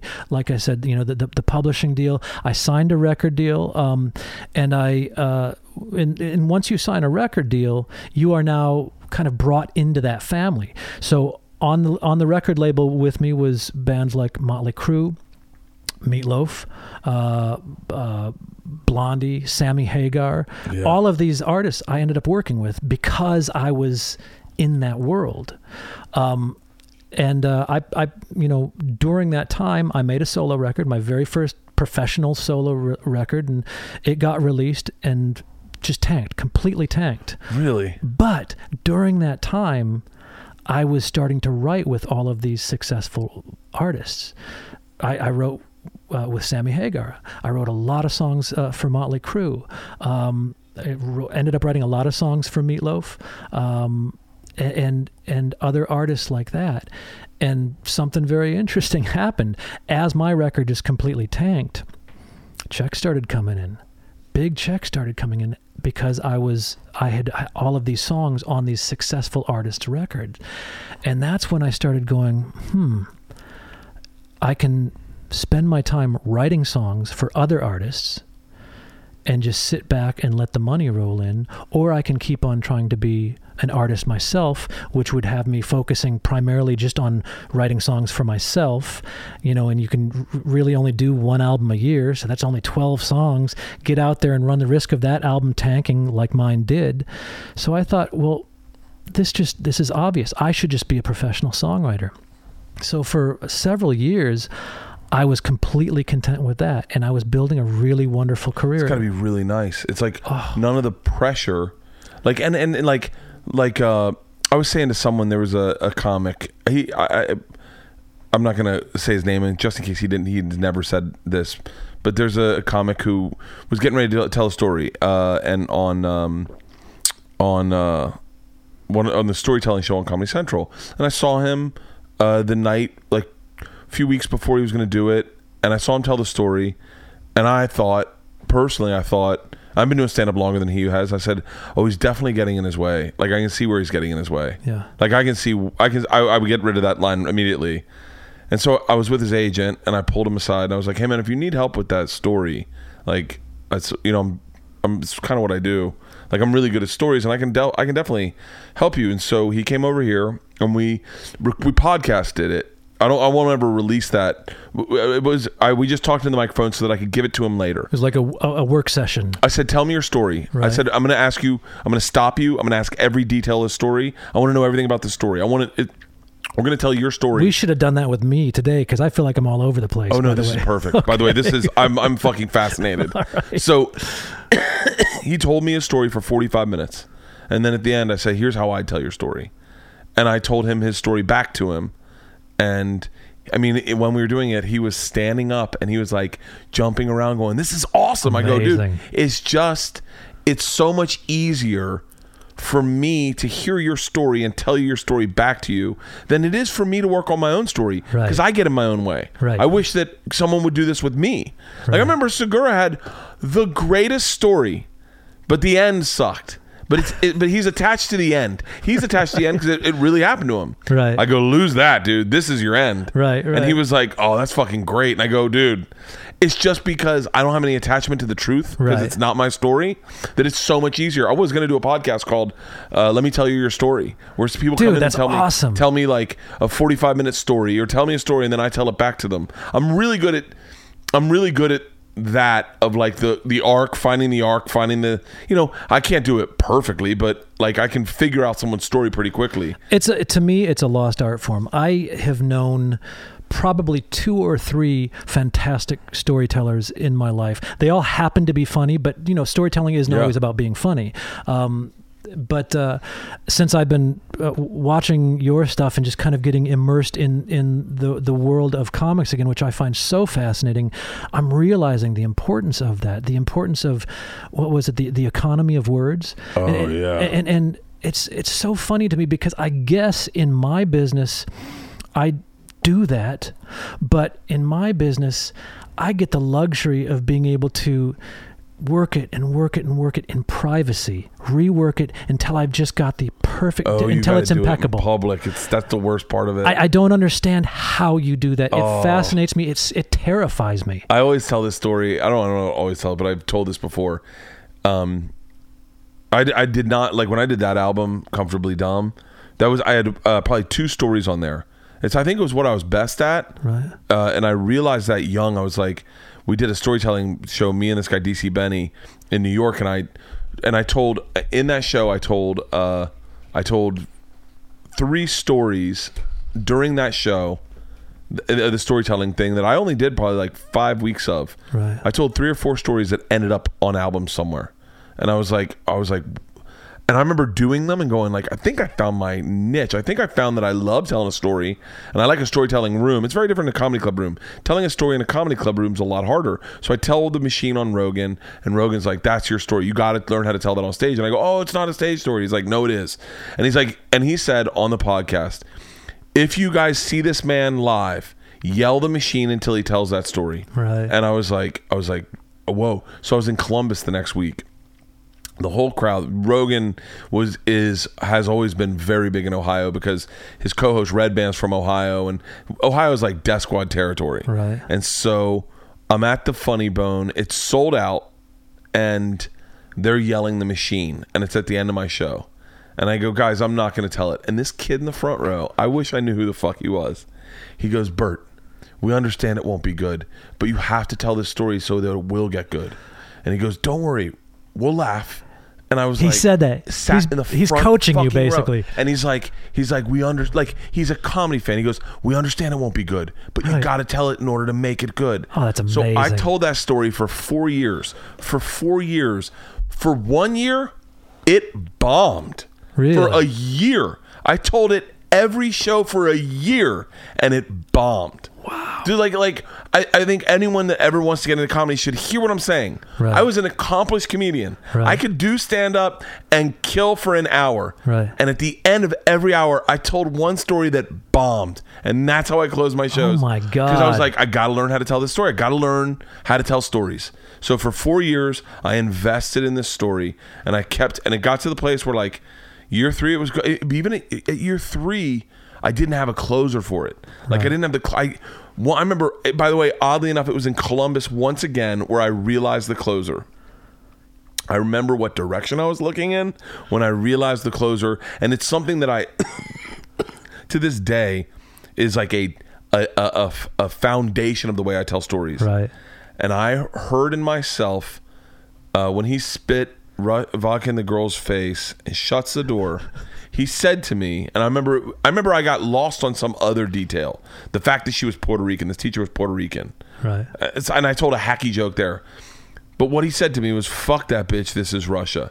And I thought instantaneously, I was looking to the right of the room and I thought, and they used to have trees on the, um, on the stage at Right. the at the Funny Bone, the old club. They'd have trees on each side of the Right. stage, and I thought I just planted a sapling. I bet I can let that sapling grow. And at the end of the story, in my head, I'm doing, I'm still telling the story. Right, but I you're go- thinking this. I go, I just found out how I'm going to close this story. And I'm so excited. I'm so excited. And I get to the end of the story and I say to the cop, he goes, So I understand you're in the machine. That's where I thought it ended. That's where I thought the story was over, but it fell always fell flat. And I th- I thought, "Oh my god, I just figured out this story." And I and I said to him, "I'm not in trouble." And the cop gets so close to me, I can smell his morning cigarette and he says, "No, fuck that bitch. This is Russia." And oh, then the story's over. And I went, "Dude, if I hadn't told it for 4 Four years. fucking years. I just told Rogan the other day. We're, we're getting ready for my last special, and he goes, "Are you ready?" And I said, "I would like four years to work on it. like I wouldn't mind four more years. Like, but I think I'll always feel that way." And uh, Well, that just fascinates me. Like, uh, you know, f- for me, it's just expected. You have if you have a hit song or you have a collection of hit songs, you got to sing that song every time you perform for the rest of your life. But but but I believe I believe there's something to that. Like I know as a fan, there are comics that I want to I want to see what Bill Burr's working on. Right. By the way, I actually I actually I actually don't need to see any bit he's done before Right. because I always like what he's working on. Yeah. Uh, same with Tommy. But w- when it comes to because they're not really storytellers, they're they are more comics. Dave Attell, I I wouldn't mind hearing some of his older jokes because I they have such a place in my heart. Right. But if he chooses, I want to hear what he's writing on. He's a great joke writer. When it comes to storytelling, Ron White tells the greatest story ever in stand-up comedy. Huh. It's one of the. It's the. Have you ever heard his tater salad story? No. I'm gonna bastardize it for you. It's Yeah, that yeah. good of a story. Uh, and by the way, I'm not gonna say that. But anyway, he doesn't tell this anymore. He told it one time. It, I think it, it really changed his career. He told it on the Blue Collar Comedy Show. He was in a bar in New York and he was wearing a hat and he was drunk. I am shortening this story just to get to the best part. Right. So, uh, and he gets kicked. They say, "Take your hat off," and he's not going to take his hat off, and they kick him out of the bar. They beat him up, and the cops show up, and the cops start to arrest him. He goes, "Now I told you," and he goes, "Now he goes, there's something you need to know about me. I grew up in a small town in Texas." He's like, like a thousand people. It was small. Right. The guy next door to me was the arresting was a, was a police officer. I grew up with him. The guy next door to me was the town police officer. We grew up together. He knows me. One day I get a DUI and I get put in the tank. And this guy that I grew up with, that I knew my whole life, comes to the tank and says, um, "What's your name?" And he goes, "Are you fucking shitting me? I grew up next to you. What's your name?" He goes, "My name is Ron White." And he goes, "Any aliases?" And he goes, "Yeah, they call me Tater Salad." Just fucking with this guy that he grew up with, and he goes, "I told you that story only to tell you this story." I'm sitting handcuffed outside New York City, and they go, "I'm sorry, are you Ron Tater Salad White?" And it's just the best.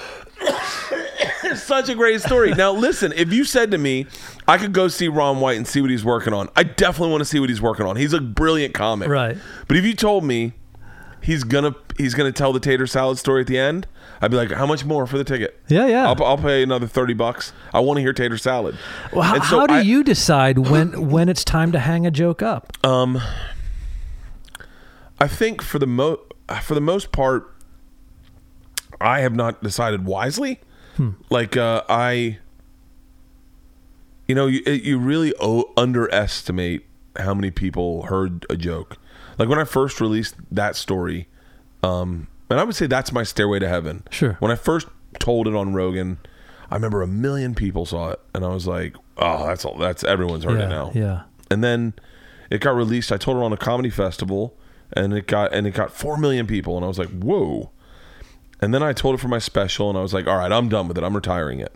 And then I posted the joke on Facebook, and it got like 30 million views, and that is the first time I realized, oh, no one's heard this joke. Right. No, actually, no one's ever heard this story. Right. I had thought everyone heard it. Right. I had thought I'm telling the same story over and over again, and everyone's heard it a million times.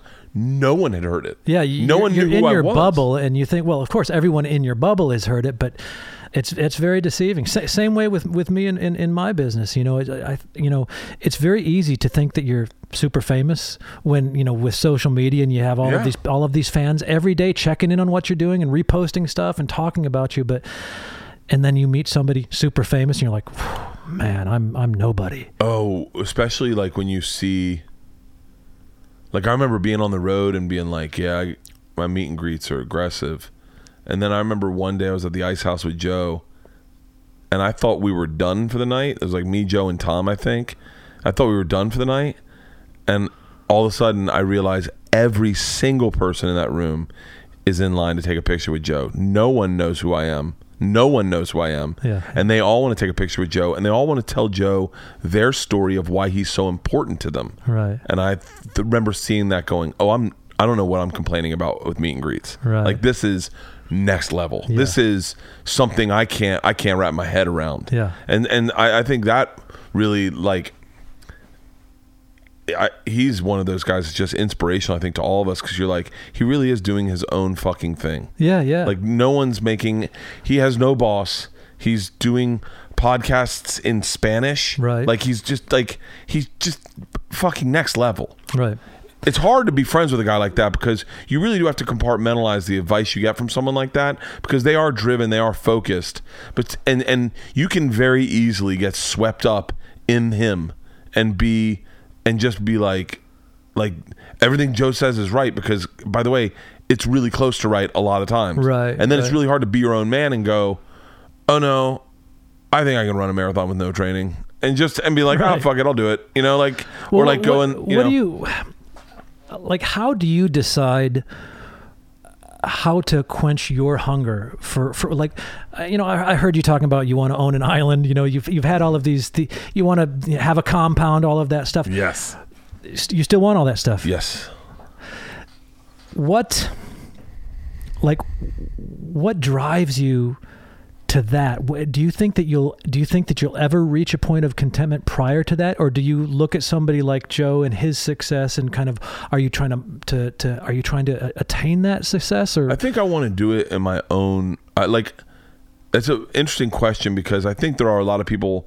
There are a lot of people in this business, and I think once again we talk about those people that are writing those knockoff songs. There are a lot of people that watch Bill or Joe, and I'd say those are the two probably biggest guys in our industry right now. And they watch what they're doing and they try to replicate exactly what they're doing. Right. Like there's guys trying to do a podcast because Joe does one. By the way, by the way, I'm also that guy. I did a podcast because Joe told me to do it. Like he said, you need to do a podcast. Right. And I was like, oh, okay. And then I bought all the equipment, and then literally Tom Segura and Joey Diaz drove to my house. Hit record and said, "You're doing a podcast." So I'm not like an original guy. Like that, my podcast is birthed out of the fact that I loved Joe's, I loved Tom's, I loved Ari's, I loved Joey's, I loved what they were doing, and I just copied them. well I'm sure that Joe Rogan would would would tell you that that his was birthed out of something as well uh, you know yeah, oh, he, he always says it was birthed out of Opie and Anthony. Yeah, there you Is go, that there he go. watched, listened to Opie and Anthony, he loved The Hang, Right. and that's why he started the podcast. But I- for somebody like me, I look at what you have going on, and to me, and and and listen, I've I've had my own arc in the music industry. I've I've had the eight thousand square foot mansion with an elevator and all of that crazy stuff. Yeah. Way too many air conditioners to even wrap your head around. uh, and I just I, I reached a point where none of that, all of those things that I wanted, you know, the the private g- gated community and all that stuff, none of it was fulfilling what I thought it was going to fulfill. I'm I'm gonna I'm interested to to watch where you go as you keep That's growing. really this stuff. interesting you say that because I think I'm on the precipice of wondering will the that I I said this in therapy today. I was like, will the big house be the itch I need? Like, I'm really happy in this house. I really love this house. Right. I love that we can. Are we okay? Oh, I thought you said. Uh, I thought. Um, I I love that I wake up and I yell, LeeAnn, and she can hear me. Yeah, Like yeah. our house was smaller than this before, and when we first built it out to this size, I went, "Oh, I don't like that. I can't hear the girls do everything." Right. And I was like, "Oh, I don't know if I like this big enough house." And now I'm at a place where I go, "Do I want? Do I want a bigger house? Do I want nicer cars?" Or am I really just happy? Like I'm, I'm really happy. That's an that's an incredibly important question to ask yourself, especially once you start getting success, because it's very e- it's very easy, you know, once that momentum picks up, and and and you know different channels of, of income start coming in and and you, you know what it's like once you make the first x amount then it starts becoming easier and easier to kind of start parlaying that and making more and more Yeah. and you really have to keep yourself in check because otherwise one day you just wake up and all you think about is fuck i've got six air conditioners what's you know what what if one of these things falls through Yeah. and uh, you know What if one? I don't ever want to be there. Like right now, I get a check from a weekend of doing stand up, and I'm still like, I still go, holy shit! Like, Segura and I were talking about this the other day. We were like, we were, when it's night when you add shows, it's really nice. You go, wow, I'm adding a show. Usually, you get 100 percent of the door, and you can do the math. Pause it. Let's tell you what it is. It's like you know, it's an extra extra 10 grand Right. like free, like Right. just and to add a show. So when you add a show, Segura and I are both like, yeah, yeah, yeah, yeah, yeah. Right. literally They'll- by saying yes yeah, You- by going, yeah, let's add a show. And you know that if it's sold out two weeks ahead of time, you're gonna sell 250 tickets over two weeks. It's de- like, Right. And so we were talking about how great that is, and how at one point that one show wasn't what we were ever making on the road for a month. Right. And then you go the key is and and he's ma- making a great deal of money right now but the key is to not overextend yourself so that you look at that added show as the norm. Right and and like we were and then we were talking or you about- start wishing for that added show you know that w- when you start going shit I, I i hope we can add one more show because I need this it. shit's expensive. Yeah. that sucks. Yeah i don't want to be there. I don't ever want to get there. Our mortgage is like our mortgage is nothing. Our mortgage is like 2500 bucks. Yeah dude i, And- I, I paid my house off and, and, and it's that's like, that's bill burr mentality. That's the that's the best day of your life I would like to pay my. I don't know if I can. I would. Like to pay my house off, and own it free and clear. Uh, I don't know. I don't know if that'll happen. But then part of me goes, "What if I could get myself? What if I could get myself to the next level in a house, maybe Right. where we still have a low mortgage? Like we put a bunch of money down and still have a low mortgage, and then we have a nice, really nice house." Like our buddies just bought our, one of our my buddies just bought like a 2.5 million dollar house right? Really nice really Right. really nice. In the valley just huge just huge legit huge. And uh and then all of a sudden one of the lead guys for this movie that he was working on uh wasn't it wasn't happening. Like and oh and i'm just getting i'm getting stressed out just thinking about what you're going to tell me. And the movie started going away. Ah. and he was like oh my god that can't happen like i've got you know uh, $15000 i have to pay in mortgage every month or whatever. Right. And he's like I, this luckily the movie went but there was a there was a week where he was really tough to be around. Yeah. And i saw that and i was like i don't want that. Imagine how imagine writing jokes under that kind of pressure. And that's what the music industry is. Absolutely. Because the music is- industry in a weird way is just like like flaunt it. Like like get the get the nice house get the sports car It is, and that's that's you've just described exactly where I'm at in my career. Is I have finally just gotten fed up with that because in my in my business, none of it's real. Uh, uh, we were talking about this on on my podcast the other day. Out of all the rock stars that I know, all of the the famous people that I know, I don't know one of them you're going to be the first one. I don't know one of them where their Instagram or their social media account is real, that it's actually what their life is like oh, because really? they're all fucking stressed out and they're all, you know, dealing with with real life things. I don't understand why once we get some success, we feel the need to even polish it up more and make it look more un- unreal than it is. That seems so unusual to me. That's why I appreciate what you're doing because you're just uh, you're no bullshit. In in my business, I just feel like I'm just constantly surrounded by bullshit. Yeah, there's there's a lot of bullshit on our side of it. I was talking to D'Elia about it the other day, and t- Chris D'Elia is just very funny. So on his Instagram, he's just being funny. He doesn't do shit like uh, sold out show. So uh, shows sold out this weekend, which is one of the like. Why are you posting that? Like, why are you telling people your shows are sold out? Right. If you're adding a show, tell people you're added a show. Right, but don't be like shows are sold out. You know, like what's up, guys? Yeah. Like, and a lot of people do that. They'll just put a tweet sold out show, and you're like, we- I don't understand what purpose that serves. I, I mean, literally, if you, you feel good. I've, make- and I've done it, by the way. I've done it. makes you feel good, but at the expense of almost everyone that's tuning in to watch you because it just makes them feel shitty about well, themselves. every comic, it every comic goes like, "Oh, great! I know you're doing great." Like it's it's it's a reflection. We look, look at ourselves inwardly, and we're like, "Oh, great!" And but then, but then. uh I guess the theory is then fans see it and they're like, "Oh, I got to get tickets. His shows sell out." I guess. Right. Yeah. I don't know. I've done it. Like I did it. Like I, like I did it out of pride. I, I went to Australia and I sold out like uh, five cities, and they were all like, I think the smallest one we did was like 900 seats, and I was really proud of that. And I felt like I felt like this is by the way this is ego talking entirely.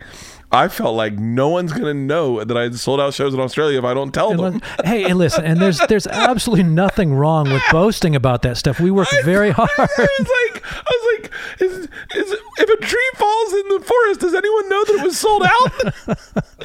and I just was like, I was like, fuck this, and I took video, and I was like, sold out fucking Listen, shows. And Listen, there's nothing wrong with that. I, I think what I'm getting at is it, there's nothing wrong with being proud of what you do. You work wrong hard. with it, but then there's also it, it is married to like, it is married to, um, to this narcissism. It's it, like it's nothing. There's there's one thing to be proud about it, but like then it's also like. Like not to bring up Tom so much in this podcast, but Tom will never tell you if he sold out a show. Like he just does not give a fuck. Bill Burr will never post that shows are sold out. Right. He just won't do it. If his show's added, he'll tell you. I remember when you're. This is my favorite. This is my favorite Bill Burr uh, quote. By the way, and I'm probably misquoting it. So when you're a comic, when you so the, the levels of comic are uh, you get like a thousand bucks is like first buy-in, and then then you get to like two thousand bucks, and you get to three thousand bucks, and you get Right. three thousand in bonuses. Right. Then you get like five thousand in bonus, four thousand bonuses, higher bonuses. When you get to like six grand, uh, you you could you could argue you could get a percent. You could start negotiating a percentage deal, but for like in a weird way, for some reason, six grand's where you stop getting.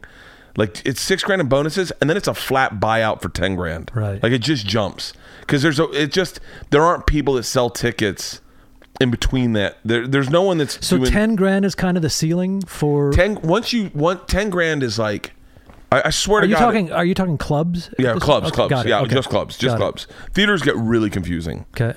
Um, so you go like six grand, and then all of a sudden you make a leap from six grand to ten grand. It's like a ten grand buyout because they figure anyone who's making six grand is probably going to hit their bonuses, does pretty good radio, and then in a weird way, the agents just negotiate to ten grand. So then you do ten grand. So you're like, okay, and then it then the leap goes, and there's some comics that just go, I want to buy out, like give me.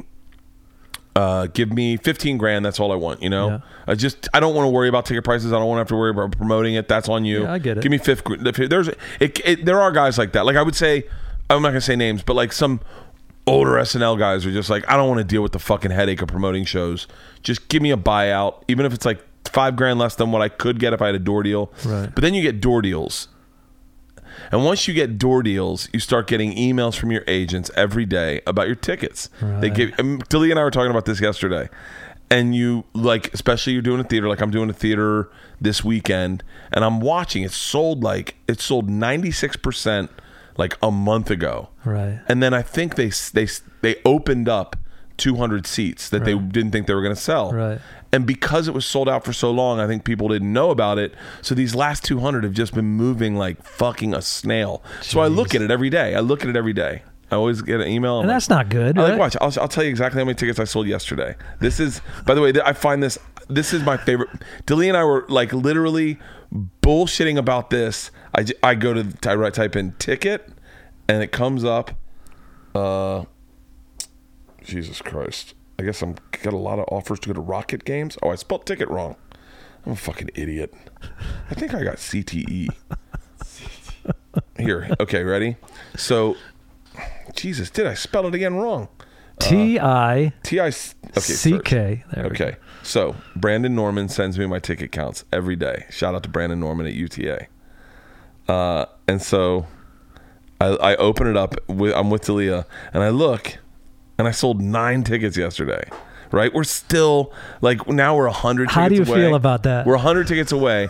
We're less than hundred tickets away. We are ninety tickets away from being sold out. But I go nine fucking tickets. Yeah, it's like fuck. Only nine people care about me today. So yeah, so but I, I go and I go okay that those shows are so okay that that's moving nicely okay and then I'm like oh I'm a little worried about Santa Laugh Out Loud Comedy Club in San Oh, Antonio. you're getting way too deep into this. It's because you start, cause you start, terrible. and then you go, okay, I got to do a promo video to promote that, because then the club will get it, they'll blow it out to their fans, Right. And so I go, okay. So one night I'm talking to Bill Burr, and I go, uh, I go, uh, you get your ticket count still? And he goes, he just smiles. He goes, nah.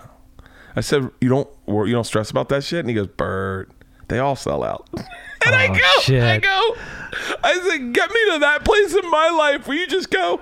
By the way, Bill Burr doesn't give a fuck That's if he's short a hundred tickets. He doesn't care. Right. That's fucking. So what? So what? I, I lose a thousand dollars, two thousand dollars. If Bill Burr's second show sells half, he goes, "Fine, I'll do a show for half." He doesn't care. He does not give a fuck. And Segura's that way. Joe's that way. Like, but and then but and I were like, "Oh yeah, yeah, yeah." I look at I look at ticket counts. Sure, right. Like it's it's almost fun because you work so hard in this business. Yeah, listen, it's it, it is fun to be able to watch the business working. There's no question about Oh, that. yeah. There's this uh, there's a, a publishing company that I'm that I'm looking at right now that has an app that Oh literally, God. dude, in Oh real time, God. in real time tells you how much so- your song is making. And so I was in a meeting with them, and they pulled it up and says, "You want? I, I forget the artist. Let's just say like Drake.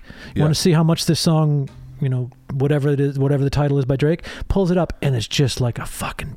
Ticker tape it's just going and going and going i'm like getting anxiety watching the dollars just fly into this kid's bank account I would love that. i know you would it's I would love that. You'd you'd love it for a, a few minutes, and then it would just be brutal because I then you start seeing it slow down, and you're like, "What do I do? What do I do? I, was obsessed with, uh, and everyone that knows my podcast knows what I'm about to say. I was obsessed with a thing called Google Trends. So Yeah. Google Trends would track you, your popularity online, Yeah. and you'd watch yourself spike. And so you knew that if you did something big, you'd spike. And I was obsessed with it. I would go on every day. I would check out how many people were Googling me that day, over the week, over the month, over 10 years. Oh, and I would watch it. And then I'd, I'd compare myself to other people and go, ooh, that, that person, uh, n- name, uh, I won't say right now, had a Netflix special. And all of a sudden I'm bigger than, I'm not, I haven't even been on Netflix and I'm bigger than that person. Right. Oh, nice. Okay. All right. This one had a, I remember Christina Pazsitzky sp- uh, outspiked me, and I went, "Okay, good, good, good, good." Right. She had a Netflix special, and I remember thinking, if I get a Netflix special, I could spike where she's at. I was like, "Nice, okay." And then, I, and then I'd like, and like, I'd watch Tommy, and I'd see him spike when his special air, and I'd be like, "Yeah, I gotta get on net." Like, and so I'd track it, and then it got to the point where I went, "I'm never touching it again. Yeah. I'm never looking at it again because I don't think it's healthy." Because what was happening was, I was almost like stuck in a, in in a in a tr- on a treadmill, going like. I got a spike today. Oh, it's rough, man. I I I learned had a similar experience just watching the the charts. You know, watching my songs climb the charts, and Oh. the first few times you're watching the songs climb the charts, it's very exciting. You know, you get pumped up. You're like, I can do more of this. I can do more of this. Yeah. And then it gets to the top, and you're like, I'm king of the world. And then it starts going minus spins, and it starts because inevitably everything starts dropping. And the minute that the minute it reaches its peak and starts going down, it gets so fucking hard to get back in the studio and write something. You're like, why should I write a song? They don't care about me. They've already stopped. You know, they've stopped listening to me. They don't care. It's such a rejection. It's a Oh, yeah. terrible thing to do. It's a terrible. It, it's it's so it's fleeting. Everything's addictive. Fleeting. It is. We, I remember when when I first started selling tickets this last year or whatever. I, you know, and I I I talking about Tommy a lot. I made fun of him pretty bad in the open, but uh, I remember saying to him like, "How long does it last?" And he goes, "It if you keep working hard, it stays around here." And he was like, and I go, "I feel like it's it, fleeting." it stays around like It- a certain you point can always do you can always do clubs. it. you can always do clubs. Theaters are you know and the next conversation will you go to theaters? How can you go to bigger theaters? You see guys like sebastian doing 18000 seats in a venue. You see you you see rogan doing you know fucking 10000 seats in a venue getting stuck in traffic jams. Right. and you go okay will i get there? And then i remember tommy and i going like we're cool here. We're cool with clubs. yeah. We're cool clubs. Let me do a theater run, and I'll do one of those, and then I'll go back to clubs. And then Yeah. you know what? And then I'll do another theater run, and then back to clubs. And so, but it is there is the weird feeling that is it fleeting? Is it disappearing? Do are you out of? And then it, gets unhealthy. You start cannibalizing your life by putting everything on Twitter and Instagram and getting online and flipping online, and you're not living a real life that was the guy that you were when you started writing Right, material. right, Which is uh, which is something you said Yeah. in your podcast. The one I listened to was that you become this you you lose the kid that moved out here Yeah. to follow the dream Yeah, absolutely.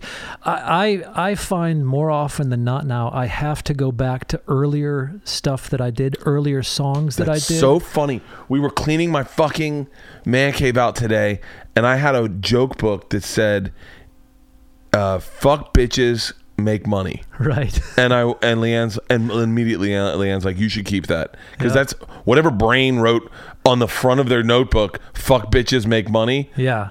That was a dude on his way up. That was a dude that was hungry. Yeah. and it was it was creative, and I, I do that a lot now. And and you know, I I think that um for me personally, um, I had to find my level of success that worked well for me.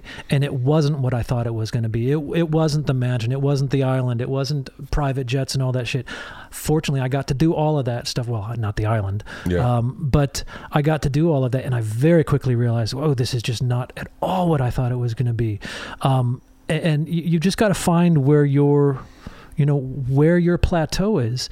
And then i think that if you're smart and you're talented you can sustain that plateau as long as you need to. And if you don't invest too much of your personality into it if you don't invest Yeah. your like i remember patrice o'neal told me one time um it's all about raising your base. He goes right now my base he goes they can't take stuff away from me.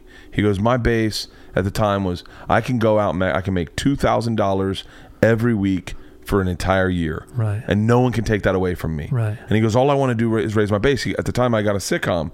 He goes your, your problem is you got launched up here where you're making x amount of dollars a week and they can take that away from you. And when they take that away from you bert i remember him saying like bert you go back to work in the door.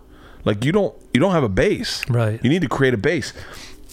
My base at one point this is going to sound so silly was uh was uh town cars like the fact that i could get in town car i remember being like in that town car one time and going they can totally take this away from me Yeah. like i like i like riding in town cars i like Yeah. not driving i like going to work in a town car and then coming home and not having to worry about and i can have drinks Yeah. i like that and i was i remember i was driving it was right when bert the conqueror was getting canceled and i was driving out to uh to uh uh what's the theme park about the berries berry Knott's Berry Knott's Berry Farm, farm right. and i was in a town car and i thought this is going away like this like this is rich people See, living that sucks. That feeling, that that reality sucks, and it kind of it can take the joy out of any moment. Yeah, it takes like because you you do fly in a private jet and you go. So this is this this is the one time I get to do this, or this this will never happen again. Like Right. you, and you don't want your personality attached to it, Right, So that right. you're like, so that it has to be the norm, because then the bottom out. Like there's still guys that fly coach, and they Yeah, go, yeah. yeah, yeah, I don't ever want to taste the fucking nectar that's first class, Right, And right. and and it's it's really fucking fascinating to me. I I think about that, but but you the thing about those things like the, the the you know the town car the the private jet a lot of that stuff it's we've all experienced that but how often it ha- how often has it actually been on our dime it's usually because Never. yeah it's usually because you know some somebody has flown you out someplace or you know the uh, the promoter is is need you like I, we, we we took private jets a few times on tour and of course it's always great but it's usually because you have to get from one place to another and somebody is somebody's footing the bill for that not you not your performance not anything about you but it, you you get kind of sucked into that you know I mean obviously town cars we we end up paying for town cars Yeah, but yeah, yeah. but it it, it is it's almost like that drug you get little tastes you get little tastes of that drug and you think ooh this is great without any sense that I didn't earn one bit of this. I've That's ridden on a lot of private confusing- jets. I've never earned a private jet in my life. Oh, I, I, I've never paid for a private jet. In fact, one time I, we were on tour and uh, and we had there was a problem with the bus, and I thought, oh, you know what, we'll just charter a private jet. I'll I'll, I'll call my brother and, and you know see I you know he works for for NetJets. And he called me. It was literally like a half hour flight, and he's like, "Yeah, I think I can give it to you guys for about seventy thousand dollars." I was like, "You got to be kidding me! You're my brother." He's Yeah. like, "That's a discount, dude." Dude, I at one point I planned a tour on a tour bus because I was always I've always wanted a tour bus. Yeah, I was yeah. like I was like I want to get a tour bus. I'm gonna do I'm gonna go start Miami, go to Fort, West Palm, Fort Lauderdale, Tampa, Orlando, Jacksonville, Atlanta, Tampa, Orlando, Jacksonville, Atlanta. Uh, work my way up the coast, DC, Philly, Yeah. New York, Boston, and I was like, "Yep." And so I write like not a proposal, but I write out my plans, send it to my agents, send it to my managers, CC my wife, and my manager Judy. Uh, it just just very pragmatic, and she texts back, emails in the email. It would be cheap. Just so you know, it would be cheaper for you to Uber to these places than it will be for you to get a tour bus. now she goes, you will make no money, Right. And and she's like, so just so you know, you can do this, but you'll lose money doing this. Yeah. And I was like, oh, why would I fucking do that? Yeah. She was like, yeah, it just doesn't make sense. Yeah. And I then you did- look at people that on tour buses, and you're like, I, it, a lot of times it's it's like. I got it offered a tour bus for a tour I was going to do, but it was it was given to me by the promoter. Yeah, yeah. A and you're like, okay, so you need, so that's what I need to do. Yeah, that's that's the only way to do it. I, I was on tour uh, a couple of years ago, and uh, uh, I'm an avid golfer, and I was so t- I'd been on the road a long time, traveling in a tour bus. Very nice situation. It was very cushy, and uh, I was in my bunk one night, and I was thinking, I was talking to a few of my buddies, saying we got to plan a golf trip. Once this tour is done, let's let's do this. We're gonna I'm gonna I'll get us a tour bus, and and we'll go hit all of these different points in Florida. It'll be awesome. Yeah. Then I started running the numbers on it. I thought, I, this is just ridiculous. It really is. it really is. It's so much more cost effective to fly first class to New Yeah, York than yeah. it is to get in a tour bus and drive to New York. Absolutely. It's it really does like like it's it costs uh four hundred bucks to fly to Sacramento from LA first, First class, right. Four hundred bucks. Yeah. Or you can get a tour bus and it'll cost you twenty thousand dollars. exactly. And you're like, well, I just gonna fly and then fly home. Fuck it. Right. As opposed to, I don't know. I still have a, I've, I've had my heart set on a tour bus. So wait, so talk to me for, if you could, about the leap from songwriter, almost producer, putting out your own solo albums to getting into a band and Right. being like a legit. Well, I had um, I had produced uh, a few rock bands in a row. I'd I'd produced uh, let's see, I, I think I was producing the Scorpions record at the time, uh, and um, and uh, Nikki from Motley Crue. I, I'd become friends with him because I had The produ- best uh, looking of the group.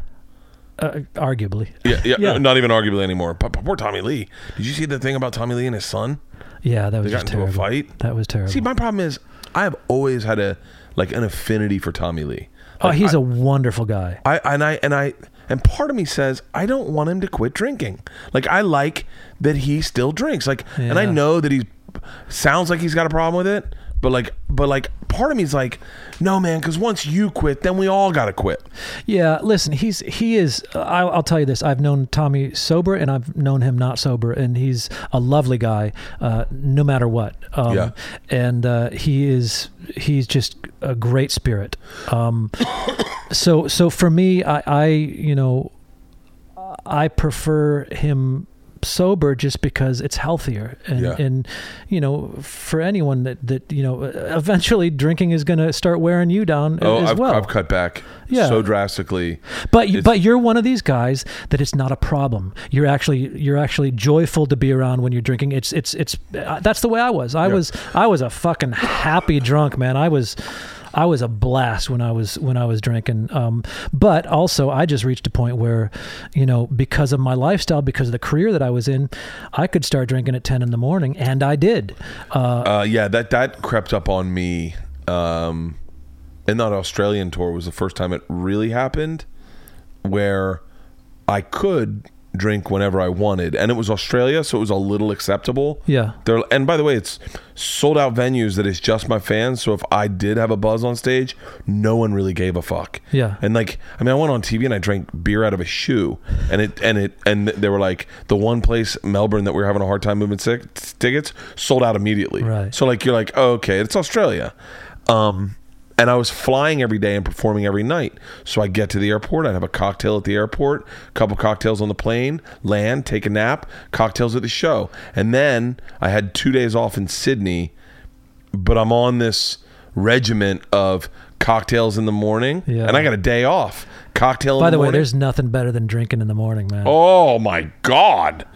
And uh, and I was like, oh, okay, okay, this is caught up to me. Uh, this is, and then I started to be like, okay, we got a new rule. There's no more drinking in the morning unless you got a few days to rebound this off. Yeah, like yeah. you can't drink in the morning and then get right back out and go, start working again. Yeah. And so, um, so yeah, that that caught up to me, and then I and then we did that sober October. We did a big Yeah, yeah. sober October. How'd that go, by the way? It was great. It was great, and I think I learned a lot. But mostly, what I learned is I don't. There's no, and and I think people don't know this about me or do know. It doesn't really matter. Like I heard one guy said something online, and I was like, "Bro, you don't know me. Like you don't hang out with me, Hmm. and I don't hang out with you." So like he was like, he was like, "You got to stop drinking. You're gonna die in a, in like a month." And I was like, "Hold on." You don't know me, like you don't realize what I do know. Yeah, I- and then I told him, I said, "You need to stop roller skating." And he wrote back, "I don't roller skate." I go, "How would I not know that? I thought we knew each other." Like, Yeah. And so, like now, the one thing I accrued from it was not drinking on the road on nights I don't need to drink. Like like a Saturday night, I won't drink. I'll go back and I'll get a, get sleep and get on the get on the flight home. Um, not drinking at home. Like Right. I I don't drink at home really. And so So like, you've got I- that part figured out. You- yeah, I just don't drink at home. So like if I'm home, like tonight I'm doing a private event and I'm certain they brought me there to have drinks. So Right. I'll have drinks. I don't care. It's I'm working. Um, but like I didn't drink for the last 14 days while I was home. right. Well, we were sick, but I just did, I don't need to drink. Well, for me, with with uh, you know, I've got a pretty excessive personality. I'm not real. I don't really have an addictive personality, but I've got an excessive personality, I'm especially impulsive. especially with my bipolar. So I have these manic things that are just like insane happiness. Like I wish everyone that I know and love could could experience that level of happiness I because have it's those. awesome. We call it firing hot. Yeah, And then we found out it was my thyroid. I had an overactive thyroid, and I would because what would happen to me is I would fire hot, and it would be. I'm I'm being dead serious when I say this, and I think I I think I have it too. It would be. I was so on fire, I could start a religion, and you would join it. Like Yeah, I yeah. could start a religion. I remember Yeah. one time I was on a boat in Lake Havasu with a group with twelve people, and or maybe maybe it was probably like fifteen people, and it was all for my crew, and I was. And I was watching my friends that I had known for the five years we had toured together on this TV show, and they were watching me like, "This is magic." Bert is in a zone right You're now, killing it. and I was killing it. I got us all in. We listened to Excess. Do do do do do do do. We all held hands and sang it to each other, and ev- and like people are crying, and they're like, "Oh my god, what the fuck are you doing?" And I was like, "Yeah." I flew home that night.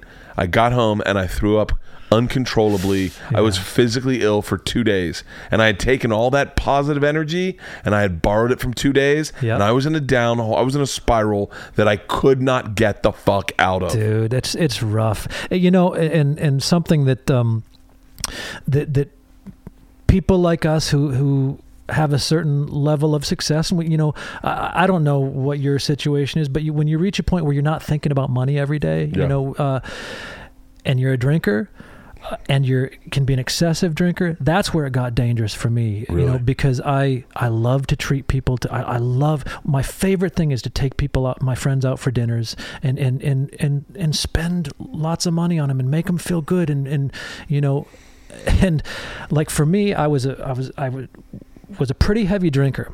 But like i said i was always fun to be around. I had a lot of those type of religious moments where i was just fucking killing it you know? And you you wake up the next day and like man i was a star last night. And Yep. and and until one day my uh, my accountant called me not my business manager who this was his business to do but my accountant who literally just does my taxes and he says james i stay out of your business most of the time. You know that right? And i was like yeah. And he goes how the fuck can you spend twelve hundred dollars at a Buffalo Wild Wings?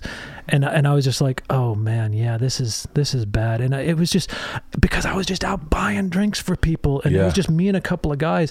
And that so for me, my decision to stop drinking was it was literally a, a, a financial decision. It was it was I never nobody ever sat me down and said you're drinking too much. Yeah. For me, it was just like because you pair that with with the those manic episodes that Oh, I go yeah. through.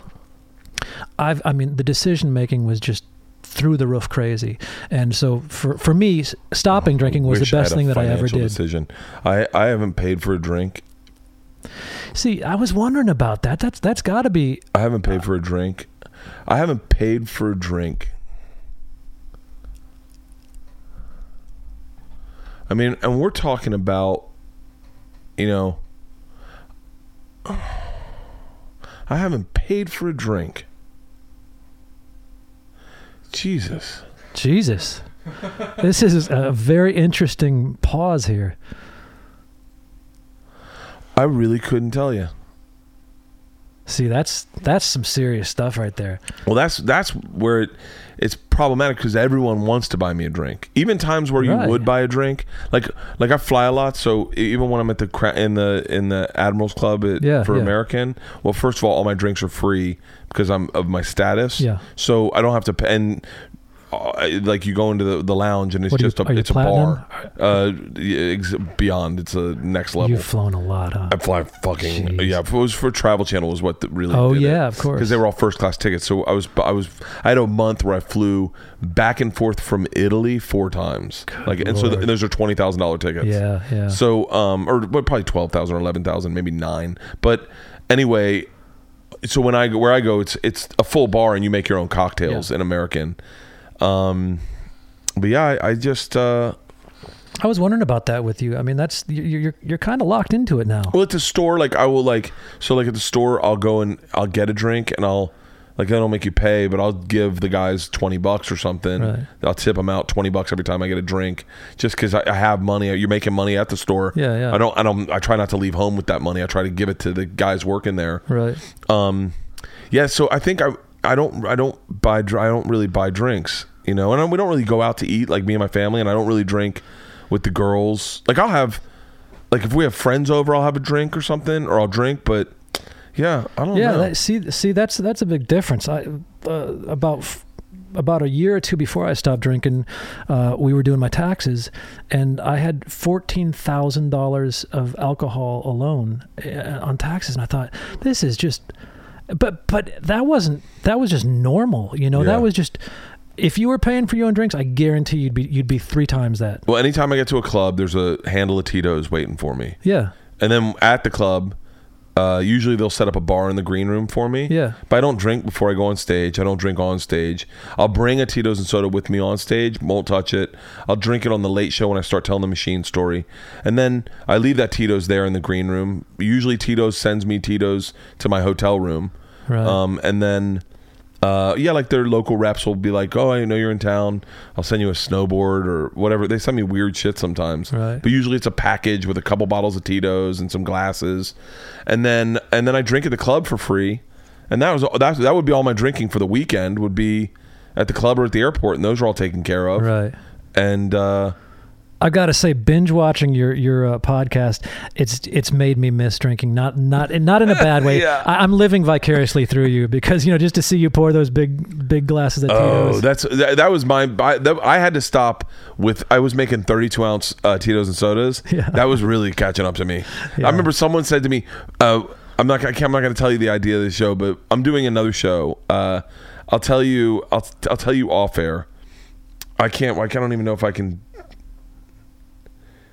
Uh, we were saying uh, in in the in the premise of the show, we were saying someone said we were talking about me and a couple guys and a bottle of uh, just a bottle of Jack Daniels, right.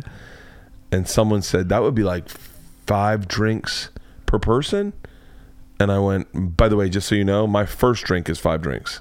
Yeah, like my first drink surprised. is five drinks. Like like like I, I've poured five drinks for my first drink. So like yeah, I think we're good. Yeah, yeah. But uh, but but I, I've pulled that back, and I, I think I pulled that back astronomically.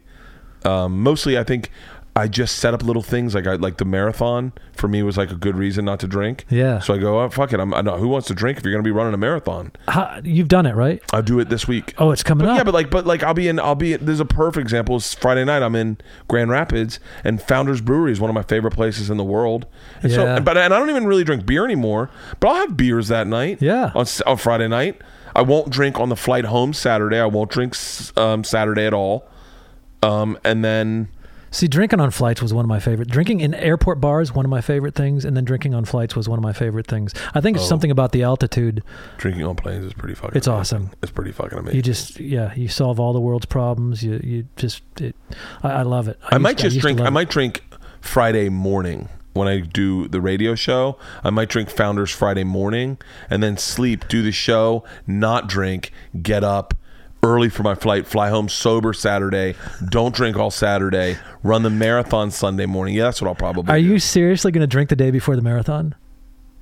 No, no, no, no, No. no. Saturday I won't drink. Okay. I might in the morning, but I won't drink at night. I don't know. I yeah. I did. I've done. I've done. I did half marathons like this though. So but you like, but the weeks leading up, um, if as long as I'm not drinking a lot weeks leading up, then By the way, you're in great shape. I'm in, Are, do you know? You don't feel like you're in great shape? I'm in great shape right now. I feel really good. Uh, Yeah, you I look feel great. better than I've felt in a long time. Um, but wait, I want to get back to. I want to get back to.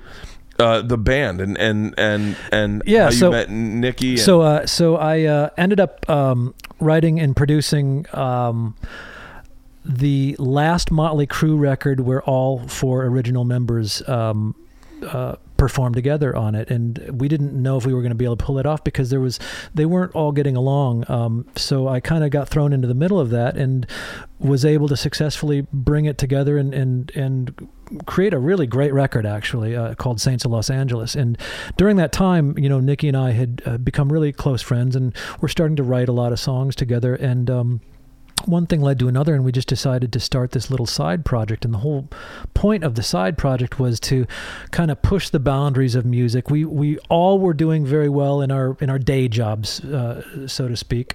Um, so let's create this thing where we can kind of push the boundaries, break the rules a little bit, not really not really do what el- what's going on in the music industry. Um, and that side project turned into the band Sixx:A.M. Uh, and we ended up just completely uh, accidentally uh, with uh, a hit song called "Life Is Beautiful," um, which took me by surprise. I wasn't even supposed to be the singer in the band. I was just going to be writing and producing it, and then we then we figured that if something were to happen, I would help them audition singers. Um, but I have a pretty broad vocal range, uh, and so when it came time to consider, uh, you know, finding an, uh, somebody to actually sing it, it was tough. Uh, it was tough to find a, a male vocalist that could hit all of those notes and, and, and reach those ranges. So I just kind of decided, well, I'll go ahead and, and you know I'll go ahead and just be the singer in this project. We're not going to tour. We're not going to do anything. Well, then, lo and behold, we end up getting a hit song. Uh, and then we had to shoot a video. And like, well, I'm not really. This isn't really a band, but uh, okay, I'll go ahead and shoot the video. So we shoot a video, and then we get another hit song, and we're like, ah, I'm st- we're still not really a band, but sure, I'll shoot the next video.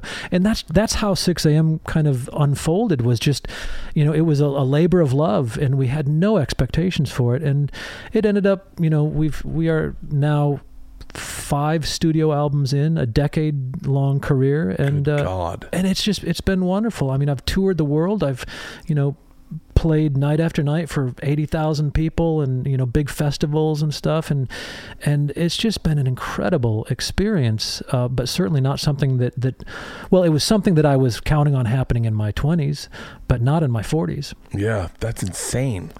Did it? Was it? Was it what you thought it would be? Parts of it, yes. Um, there is, well, you know this, and anybody that has been able to perform in front of a large audience and really dominate, really kill it, there is no greater feeling in the world. Like when you walk off stage and you're like, I fucking killed it. Yeah. It is godly. Um, and and it fills your head with all sorts of chemicals that nothing else on this planet can do. You Yeah. know what that's like. Um, and that can become very addictive. Uh, that part of it, yeah. I mean, everything that you can possibly imagine about that, absolutely, hundred percent, yes. Yeah. All of the fantasies about being a rock star, yeah, they're all there. They're all real. Um, but along with that, for somebody like me, that that uh, I, I really don't like. Um, I don't like presenting myself in a way that's not really me. Yeah. I found that every ounce of who I was presenting myself uh, as was not the real me. I was playing a character for for 10 years I played a character and it broke my heart because because you know I'm a I'm a pretty honest guy and and I I like to have real conversations with people about real things and I'm very interested in in I'm I'm very interested in just the dynamics of life and, and how people interact and stuff. You don't get to do any of that stuff when you're playing a character all the time. So Yeah. so that part of it was was really disappointing to me. And and the part that I found the most troubling was the fact that fans were buying into that. You know, when I would meet fans and, and they would pour their heart out to me about how a song that I had written had affected them, it it, it, it made me feel like a fraud Yeah. you know and and that part was really hard for me i'm still struggling with that and and that's partially why i'm that's a big reason why i'm doing the podcast now and i'm i'm trying to find forums where i can just be myself you know and and and and not be wearing the, the, the eyeliner and, and doing all the stuff that you have to do when you're in that world. I'm trying to I'm, I'm trying to carve out a career for the second half of my career where I can still experience some of those great things, but do it on my terms and do it in a, in a way that is honest and, and that I don't feel like a fraud. Yeah. Yeah, I think I think that we feel that in stand up. I think podcasting's kept me sane I can imagine. because all the stuff I share I share I mean this is as I mean I'm in workout clothes. I'm not like dressed I'm not I know this is ca- I'm on camera but I'm not like I, I never really thought of the like that people would be like why is Bert like someone's like you play with your toes a lot and I was like oh that's who I am you know like See, but, I, I got to tell you, Bert, I, I love that, and, and and I mean this from the bottom of my heart. You're you're actually a huge inspiration to me for this transitional stage of my life. Oh, thank you. Because I watch how you talk about life. I watch how you talk about your family, um, and I and just the the level of of honesty and sincerity about that, without any filters, is something that I am craving in my life. A- And, Oh, it's so funny you say that because I was listening to you talk about how you find Los Angeles to be a soulful place. yeah, And I was like, I was like, I don't see the life like that. Like I look at Los Angeles, I look at, I'm such a cynic at times that I just look at like, I look at like, I don't, I, I, I have a hard time seeing the beauty of things. right. Like I remember, like this is my view of Los Angeles, is uh, is I go. There's so many people that came out here with a dream, like their dream was attached to their their happiness was attached to a dream. Right, right. And so many people don't get their dream that you do run into the negativity of the dream killers. Like That's the first thing you run into. yeah, yeah. And then you were like, "Oh, I find Los Angeles to be such a soulful place." And then I started thinking to myself, "Hold on. Wait, when I came out with a dream, I thought it was a soulful place too." I was like, "Wait, what's happening to me Well- that now I just see dream killers?" Listen, that that's the real but but what I'm what I meant by that and and I firmly believe this is that you just described it. People come here for one reason to become a star.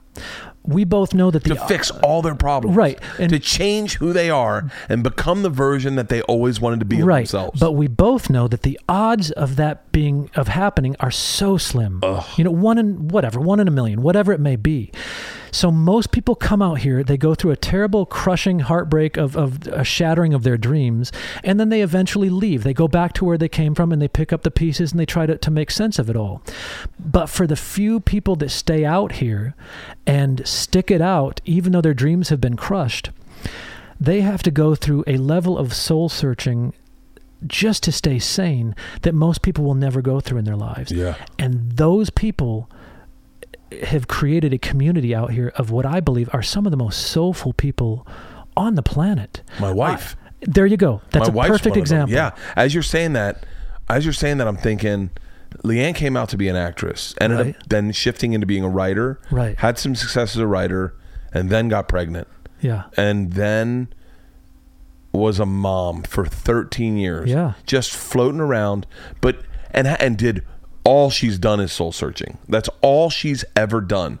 And she sees things differently. I remember there was this guy who was quitting acting and comedy and he was moving home and they were having a goodbye party for him and I said and I thought wow that's so funny in any other city you go to a going away party like a goodbye party a bon voyage party is always so exciting Yeah. congrats man have fun in LA I hope you do it but in LA it's the exact opposite where you're like so I guess you're giving up It's soul crushing. it's soul crushing. And LeeAnn said to me, Oh no, how brave of him to decide this isn't where his life is going to be and that he gets to start his life all over again. And I went, I didn't see that at all. I just saw him as giving up. She goes, No, you're looking at it wrong. Yeah. And I think it was because LeeAnn had to give up on her dream of being an actress or being a, a, a screenwriter or a movie producer and transition into being a mother and a wife of a comedian who's following his dream. Right. And I think that's why she loves doing this podcast now because she's like, oh yeah, like I the dream's not dead. I get to do something creative. Yeah. You don't have like things have changed so much in this business that you can be creative in so many different venues. yeah. And and it's what I think is really cool about your podcast is that like you know like there's we're we're inundated with comics talking about comedy and talking about life and talking Sure. about working out and and fucking shitting their pants. Right. But there's very few people who have seen the life you've had and are talking about it. Yeah, yeah. Well, uh, that it's it's honestly it's the most important thing I've ever done in my career is this podcast. Really? Uh, it's it is very quickly becoming everything to me um, because I have been craving talking honestly about life. Here's the ironic thing about it. I have spent my career writing songs that um, that make me appear to be you know just ultra sensitive guy you know uh, not that I, I i listen i write great songs and i and i connect with people i know that i, I have the ability to, to write songs that connect with people and, and mean something to them but the entire reason that i've been doing that is to I, don't know if this is actually what drives it or if it's just a byproduct of it. But people then think, oh my God, he's so sensitive. He's so honest. He's, oh, I would just love to be with somebody like that. And, and you, you, what I realized is that no, I was just doing that for ego. You know, I was just doing that to make me feel good, to make me feel like I was important, you know, to, to boost myself. We all do that. We all Yeah. want to feel important. But the irony is that the very act of being a songwriter is an incredibly selfish thing. You know, it it destroyed a marriage of mine. Um, it, it it it you know it took me tw- 20 years to achieve even half of the things that I wanted to achieve. And I think of all of the the friendships that uh, that that fell by the wayside, the the marriage that fell by the wayside, um, the the the quality you know relationships that I just kind of passed on because I was so focused on becoming this successful thing, and um, and so now I'm finding that it's very cathartic for me to to to speak about it and, and open up about that a little bit and and share with people. I'm I'm not trying to I'm not trying to pull back the curtain on on anything. I'm not trying to throw people under the bus, but I won't feel good about myself unless I, you know, am a bit more open and honest about how I got here and what that journey's actually been like. And I think by doing that, I'm realizing that um, that it's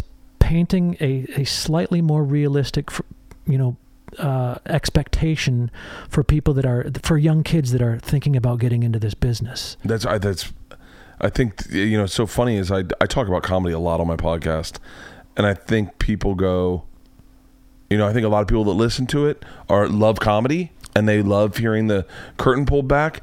But I wonder what effect it because it's had a big effect on me and the way I write and the way I look at comedy. I wonder what effect it'll have on the next generation of comics that all grew up listening to their favorite comics. Like if I could have started comedy and listened to Dave Attell talk about writing jokes for Yeah. fucking an hour, I would listen to that every day. Yeah. I would listen to every episode every day, nonstop, over and over again. That's right. And I bet it'll. And my comedy has gotten better since I've podcasting. I wonder if that'll happen with your songwriting and what it'll do to the next generations of well, songwriters. Listen, this is exactly why I'm so hopeful about the future of your business and my business. I think it's about to get a lot better because when we, I'm older than you, but when when when we were coming up, you know, you were lucky if you could get a, a, a, a VHS tape that had some behind the scenes Dude. footage of something, you know, and now it's just all out there things like podcasts there's so there's so much more information out there for the next generation. I'm really excited about the next generation of artists no matter what genre no matter what field of art you're in. I'm so excited because they've got so much information at their Oh my fingertips. God. and uh, you know it's fun for me to watch new bands coming up. You know every, everything is cyclical. So you know every every generation there's a band that sounds like led zeppelin. There's a band that sounds like aerosmith. There's you know it, it, it, it always comes back around but it's always a new interpretation of that. Yeah. probably the same thing in comedy i mean you got you you got a i don't know like who would you compare to what is it lenny bruce or or, or, or one of those guys Well, I think it was Lenny Bruce, then it was Bill Hicks, then it was Stanhope. yeah Like it just it kind of trickles down of like he's the new this guy. Right, but it's a new twist on it, you Yeah. know, and and that that excites me. I, that that's so exciting, and I think that I think that we are in an age now where I don't know if it's going to be the next generation or one that follows, but we're going to see. I'm just excited to see what form art takes on and, and the level of, of honesty that, that that starts coming out of it. To me, that just thrills me. Now what are you now what are you gonna do on your podcast? Are you gonna have are you gonna bring in other musicians? Are you gonna It's you know uh, the obvious thing You're is eight episodes in, right? Uh, I'm. I think I'm getting ready to to film my sixth or seventh. Six, okay, yeah, something six like that. Uh, it's uh, obviously uh, there will be a, a large music element to it, but um, but I, I really want to expand it. To be quite honest with you, um, I've started talking a lot about my bipolar disorder, um, and I think that that was something that startled my fans at first and my listeners. But the the the outreach that I've gotten as, as a result has, has been just absolutely overwhelming. Oh yeah. Oh, my yeah. God! And, and and you know, It's, it's all worth it when that one guy you're standing on a on a corner in New Orleans and you're not doing a meet and greet and you don't feel good and you bounce out and the one guy comes up and he grabs you and he's shaking and he goes, um, "You talking about anxiety saved my life." So I just want to say thank you and don't ever question because I was really fucked up and I heard you talk about it and I was like, well, fuck. If Bert's got it, then I got it. Okay, that's what it is. I'm not dying. Okay, so thanks. And you're like, Yep. oh, that's why. That's why you do the podcast. that is that's that's why I do everything. Yeah. It is literally. I, I would, and, and I'll tell you, I just I got an email. Um, I got an email last week uh, from a grandmother, and she, which was, I didn't even think the grandmothers were watching or listening to my podcast. And it was this beautiful letter where she said, My granddaughter was just uh, diagnosed with bipolar disorder. And I didn't know anything about it, and, and I think she said, you know, I'm, I'm paraphrasing, but she said, you know, I, I googled it. I tried to learn as much as I can, but I still don't feel like I can connect with my granddaughter and have a conversation with her about this thing that is so prevalent in her life.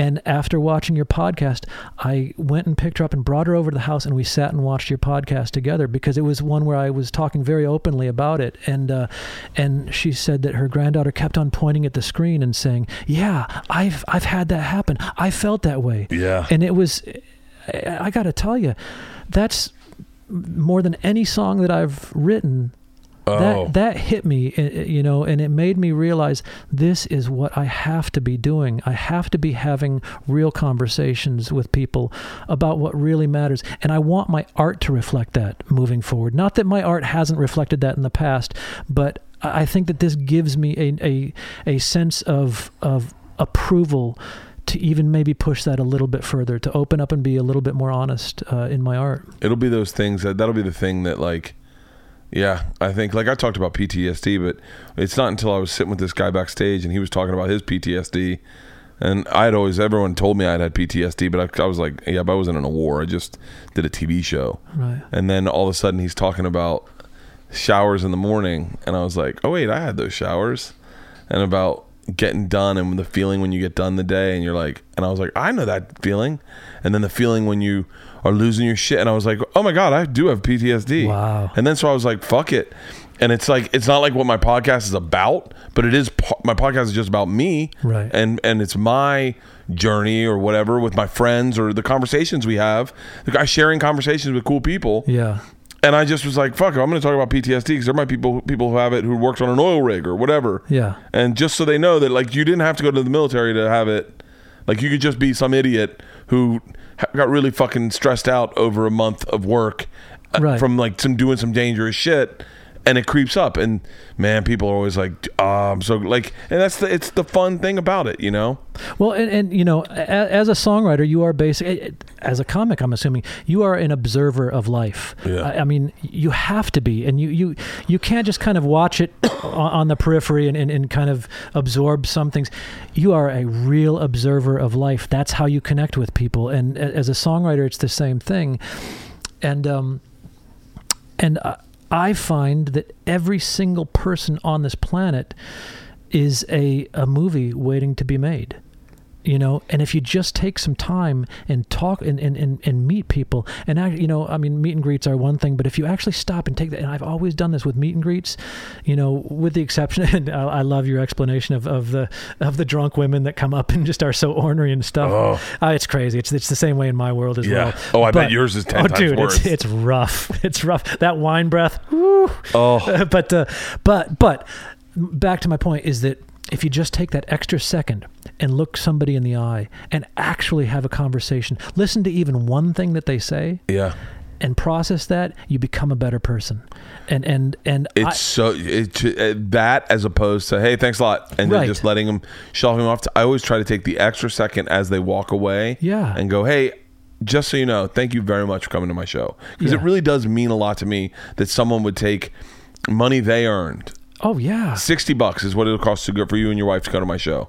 Sixty bucks for for some people is their morning. yeah, You know, that's their morning. yeah, That's them working an entire morning. That's not even drinks. That might be a whole day of work to come see me do stand up. It means a great deal. So I always try to go, hey, thank you very much. Yeah, listen, it, you know, it, you hear you hear artists go, "Oh well, you know, they're they're they're the reason we're here."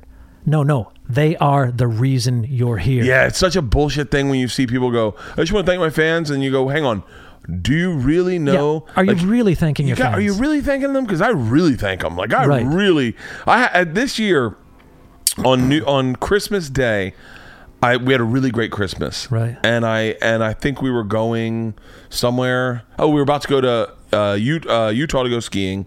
And I was doing New Year's Eve in what you call it. Then we are going to Utah. Then I was going to Atlanta with my friends to watch the, championship game.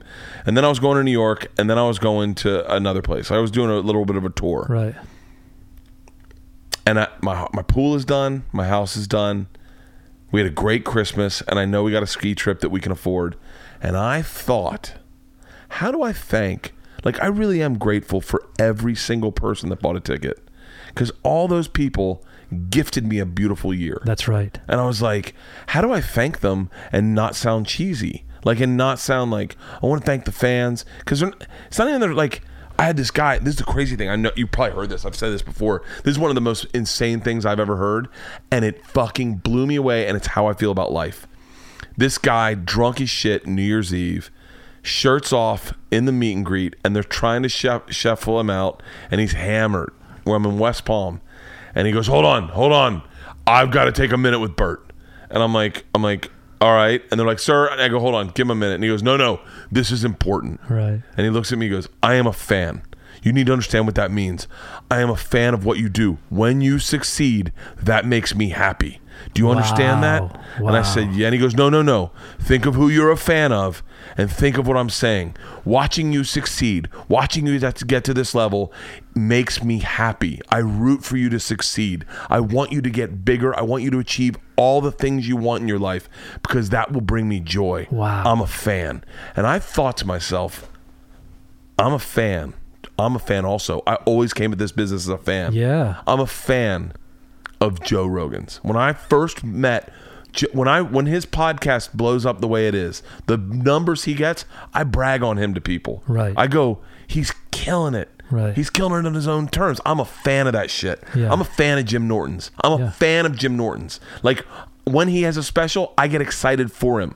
When it kills, I get happy for him. Right. Like I'm a fan of Rich Voss's. Like I'm a like I am a legit fan of so much shit that when they I'm a fan of Tiger Woods. When he was lining up that last putt, I was like, "Come on, dude, do this for both of us. I want you to be happy." Yeah. Isn't that bizarre? And he said that to me and I went, "Oh, fan is the right word. If Yeah. you're a fan of mine, I'm a fan of yours." Yeah, Like I want your life to be great. Absolutely. It really, it, that guy, as drunk as he was, and as all the bouncers were trying to get him out of there, and all his friends were like, "Bro, you got to go."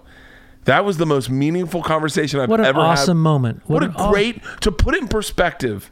That I that I because like people go, I'm a fan of yours. Like, oh yeah, thanks. You know, I didn't, it didn't mean anything until that moment, and then I was like, no, I'm a fan of a lot of shit. Yeah.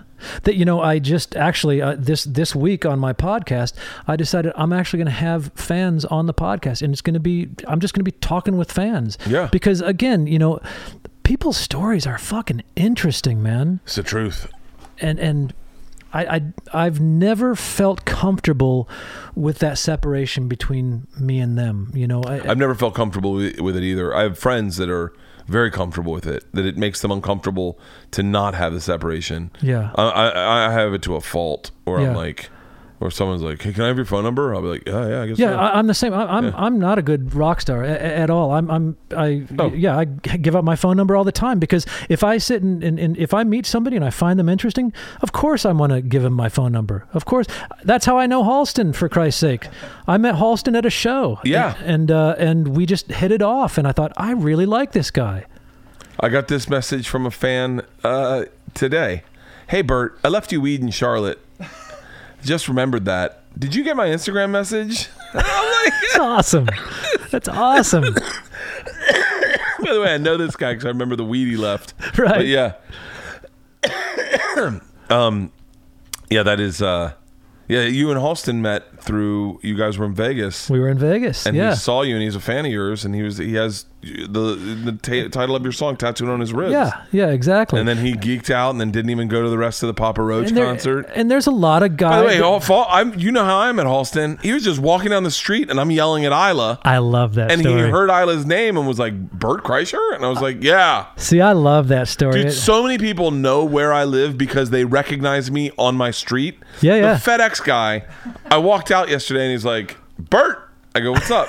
so many people have dropped off packages at my house and be like, oh shit, Bert, what's up? I'm like, what's up? Like now, well, now we know where I live. Like, See, but I, I think that's cool. I, I think it's cool. I don't. It doesn't bother me now that I have guns. But uh, Yeah, I mean, you look at. I, I don't know if you've had any any kind of. You know, we were talking about fans and and, and love them all, but I don't know if you've had any that kind of crossed that threshold and and, and, and got got dangerous. I, I've had a couple of those, and uh, I mean, I live in a very unassuming house. You know, right on a street. There's no, you know here Yeah. in, in L.A. and it's it's never an issue. And I and and of course, when I was living in Nashville, I was in a compound. I, it was this place was awesome, and it was Yeah. all gated and stuff. And I'll tell you what during that time that I was living there, I feel like I, I, I didn't, I wasn't connecting with people as an artist. I was too removed. I was too exclusive. I, Yeah. I had bought into my own bullshit, and and I was believing it. I believed I should be in a mansion. You know, I believed that that all of that stuff, and and then it just all kind of dawned on me one day. I I I, I realized. I don't even know how to write a song that connects with people anymore because I'm so exclusive. I, I've I've excluded myself from that. Oh, I had an agent one time tell me uh, I was 180 pounds. I was going to spin class every day, and I had a ton of money. And uh, this agent is he. By the way, I don't. The brilliance of him. Sometimes you get brilliance and in like in like shit sandwiches, and this guy was so good at giving you shit sandwiches, but he just couldn't. He couldn't help it. He was so fucking blunt. His name's Andy Cohen. He runs a big company now, and he goes, uh, I sit down and he goes, Oh, I can't wait to see what your next hour is about. Uh, just losing weight and going to spin class, huh? And I was like, Yeah. And he was having money and just doing nothing. Yeah, you'll relate to a lot of people. And I remember going like, Oh fuck, I'm not living a life. I'm, and I didn't even know that. I'm living an LA life, going to spin class every day, going for a hike at Runyon Canyon, and not worrying about money. I was like, Jeez. wait, who do I connect with? Right, right. And I was like, oh fuck. He was he was he was awesome. The what, things he would say. We were one time. I had a I had a really good showcase, and so for ICM, he worked at ICM, Right. and so that next morning, uh, they took some meetings that they had already planned with other clients that were already set up, and they broke them in half and gave me half the meeting, and gave the other client half the meeting. Happened to like three clients. One of the clients was Dane, and uh, and Andy Cohen in Sony over in Culver City. Andy Co- Dane was a little upset, rightfully so. His meeting that he had scheduled and is now a shorter meeting, and I got the front half and he got the end half. right. And uh, Dane looked at me and he goes, "This isn't about you, Bert. I apologize if it sounds like I'm talking about you. I'm just upset. We've had this meeting on the books for now for like a month, and now it's cut in half, and he gets half of it, and I get half of it, and that shouldn't happen." And I'm sitting there, and Andy Cohen just goes, "What can I tell you? No one wants to hear, hey, Monopoly, flip the board over Oh, shit, shit. anymore, okay? They want to hear what he's talking about." and it, I remember going like, "Whoa!" Like he was just so like, "No one wants to hear that." Blah blah blah blah blah. And I was like, whoa, this is my agent. He was so funny. He was like, you're never going to book a role. I was like, what? And he goes, yeah, you're never going to book a role. He's like, uh, you'll be Bert. Someone will hire Bert, but no one's hiring you to be a fucking actor. Wow. And I was like, and by the way, he was so accurate. I don't know if it was self fulfilling, if I was like, yeah, and I never auditioned again. Right. But like, it's true. I get hired more as Bert. Sure. Like people would rather see Bert than See, I admire that be- though. I always, I, even though it's a little abrasive and it can be uncomfortable, I always admire people Yeah. that, that, that can just be that straightforward. blunt like LeeAnn. LeeAnn, the, my my family used to say, if you want to feel good about your feelings, ask Bert. If you want the truth, ask LeeAnn. Ah, The, I, I'll always tell you whatever you want to hear. Oh, that looks great on you. And LeeAnn's like, oh, I do not like that. And you're like, like, well, I did a play one time and I got done the play. Was the first play I ever did. I come out of it and I sit, get in the car with LeeAnn. I go, what did you think? She goes, you are not a good actor. And I was like, so so you're you're a because I always think of you as completely unfiltered and very honest Yeah. about things, but you're a people pleaser, then, aren't you? oh, hardcore. Yeah, yeah. Hardcore. And I don't like confrontation. Yeah, I So like, it. you should listen to the Aisling Bea conversation I had with that Irish comic. You were here. Yeah, dude, I, I I did listen to that. I actually have. I I, I was conflicted about that because Yeah. she seems lovely. She, she and, is. and, li- and listen, she she made some points that I think were so important uh, because of this bigger discussion we're Yeah. having right now about the unfairness uh, of how women are treated. But I have to say that I, I take issue with her message because it was because I feel that when you're talking about the arts. None of those rules can apply anymore. I, I, Yeah. I, I've, I and I, I couldn't tell. I, I, I kind of sensed that you, you pushed back a little bit on it, but I just think that, that when it comes to the arts, we can't put these regulators on it and, and say, you know, um, I, because I personally don't care if you're white, you're black, you're you're gay, you're straight, you're a woman, you're a man. You made it not because you're a, a, a, you you joke about being white privileged a lot. Yeah. You made it because you're fucking good at what you did, and you you worked the door, and you fucking busted your ass, and you took a lot of you know a, a, a lot of hits for it. And I, ju- I I don't know, maybe I'm wrong, but were you? Was there ever a time where you were? where other people were pushed aside and you were let in just because you were a, a white male? Uh, I would say no, but I would say I would say that like there is there are things I didn't get to say to her in this in the conversation.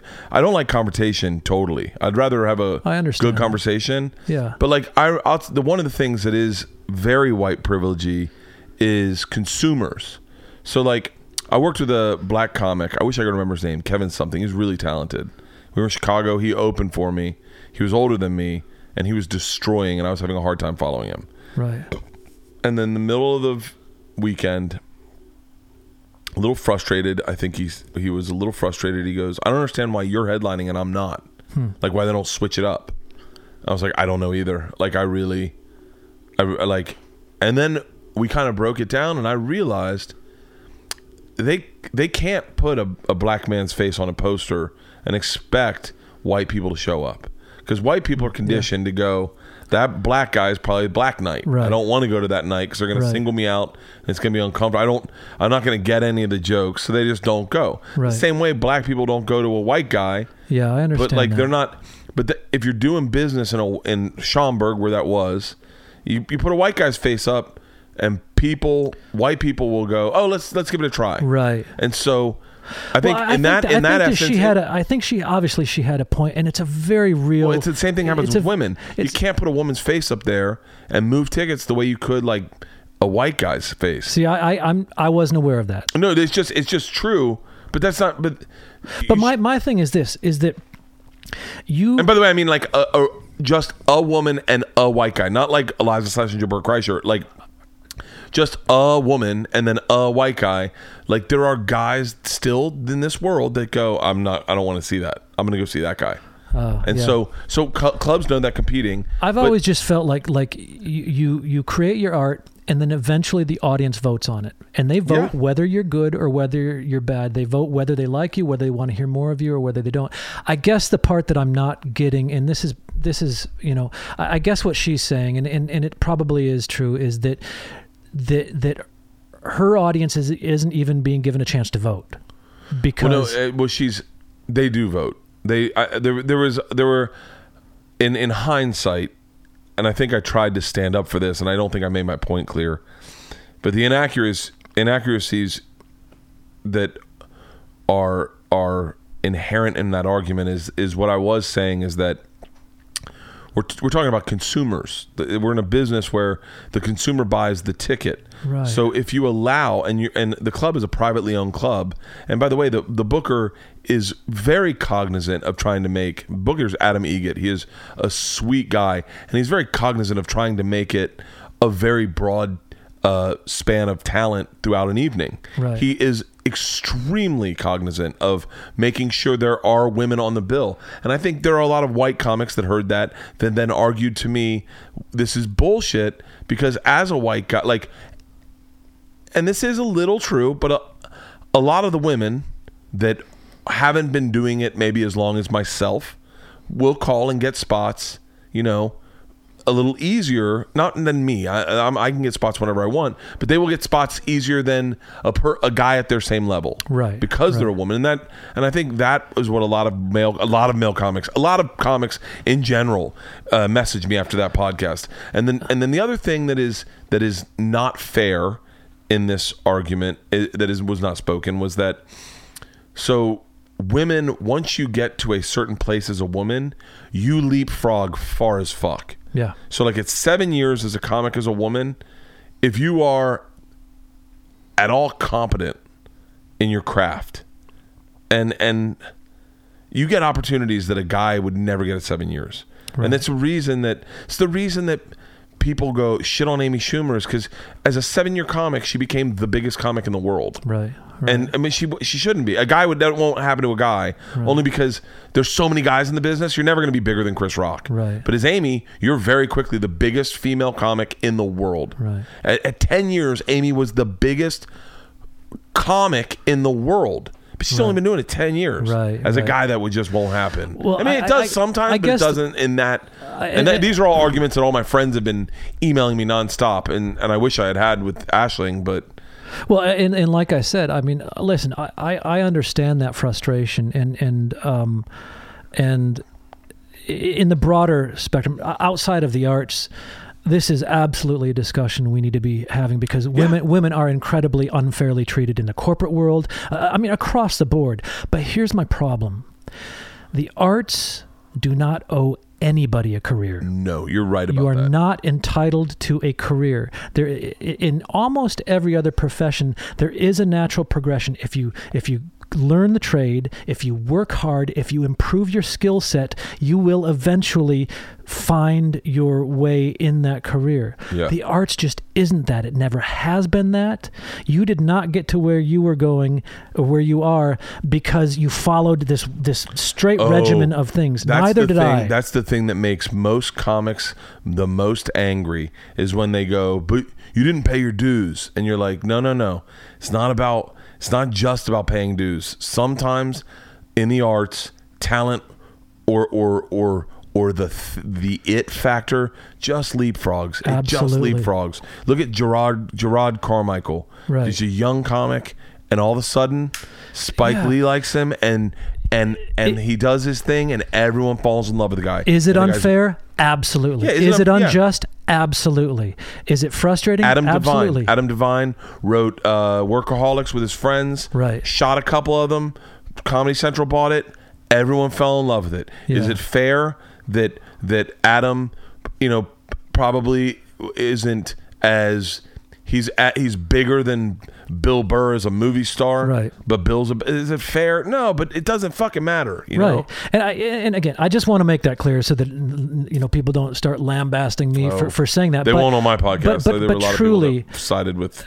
Uh, truly, I just I, I firmly believe that that we are so fucking lucky to be able to do what we want to do. It is luck, dude. Yes, we both have to have skills, but it is luck that we are here doing this. We just got fucking lucky. Nobody Oh, owed it to us. Yes, I feel lucky. I'm the luckiest man in the fucking world. Me too. I am definitely. Well, now I feel like you got to have me on your podcast. Please. Like I would love to come on your podcast. How long have we gone, Halston? Uh, Jeez. 220. That's perfect. That's Longest perfect. podcast I've ever done.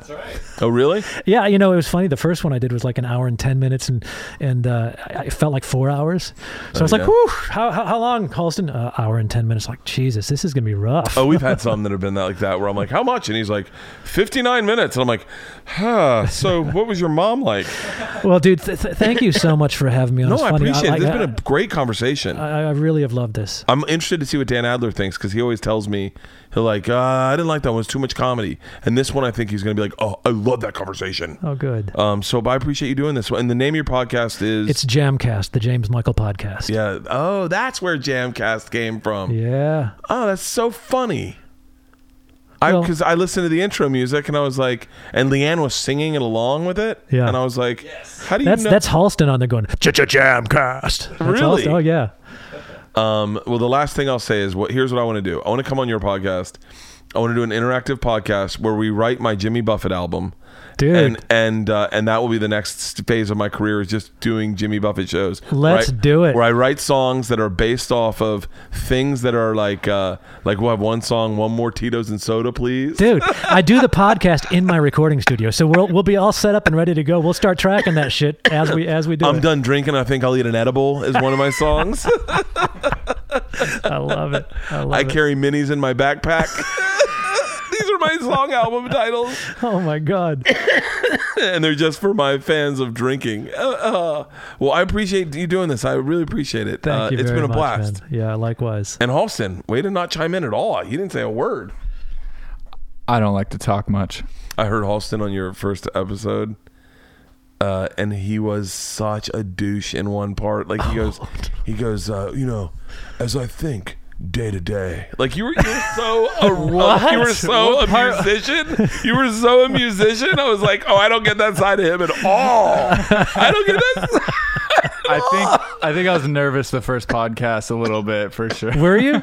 Uh, yeah, you know, it's kind of a big deal. Oh, it First made me laugh so hard. I listened to it over and over. You know, as the days go on, I think that's what you said. As the days go on, day to day. Oh my right. god, I know. I just threw talking to him like for a, for a quick little quip, and oh. there's like, well, it all began. It, it's, Yeah, the more you do these, the more fun they are, and the more you become more relaxed. Like, Yeah. I was horrible at the first, but when Halston said that, I started laughing so fucking hard.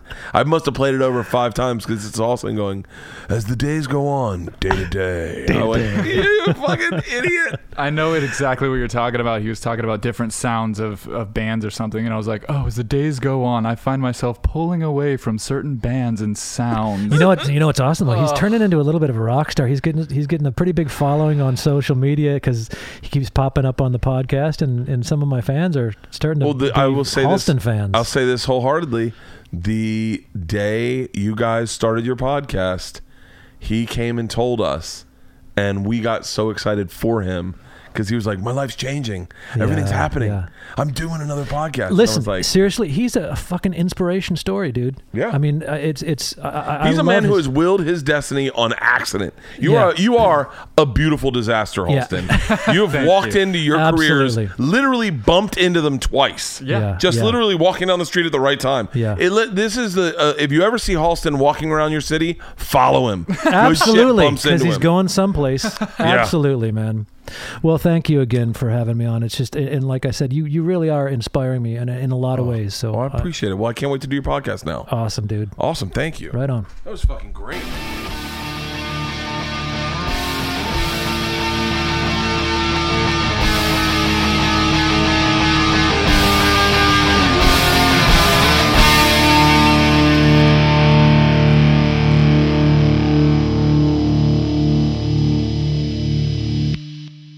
This episode was brought to you by The Machine.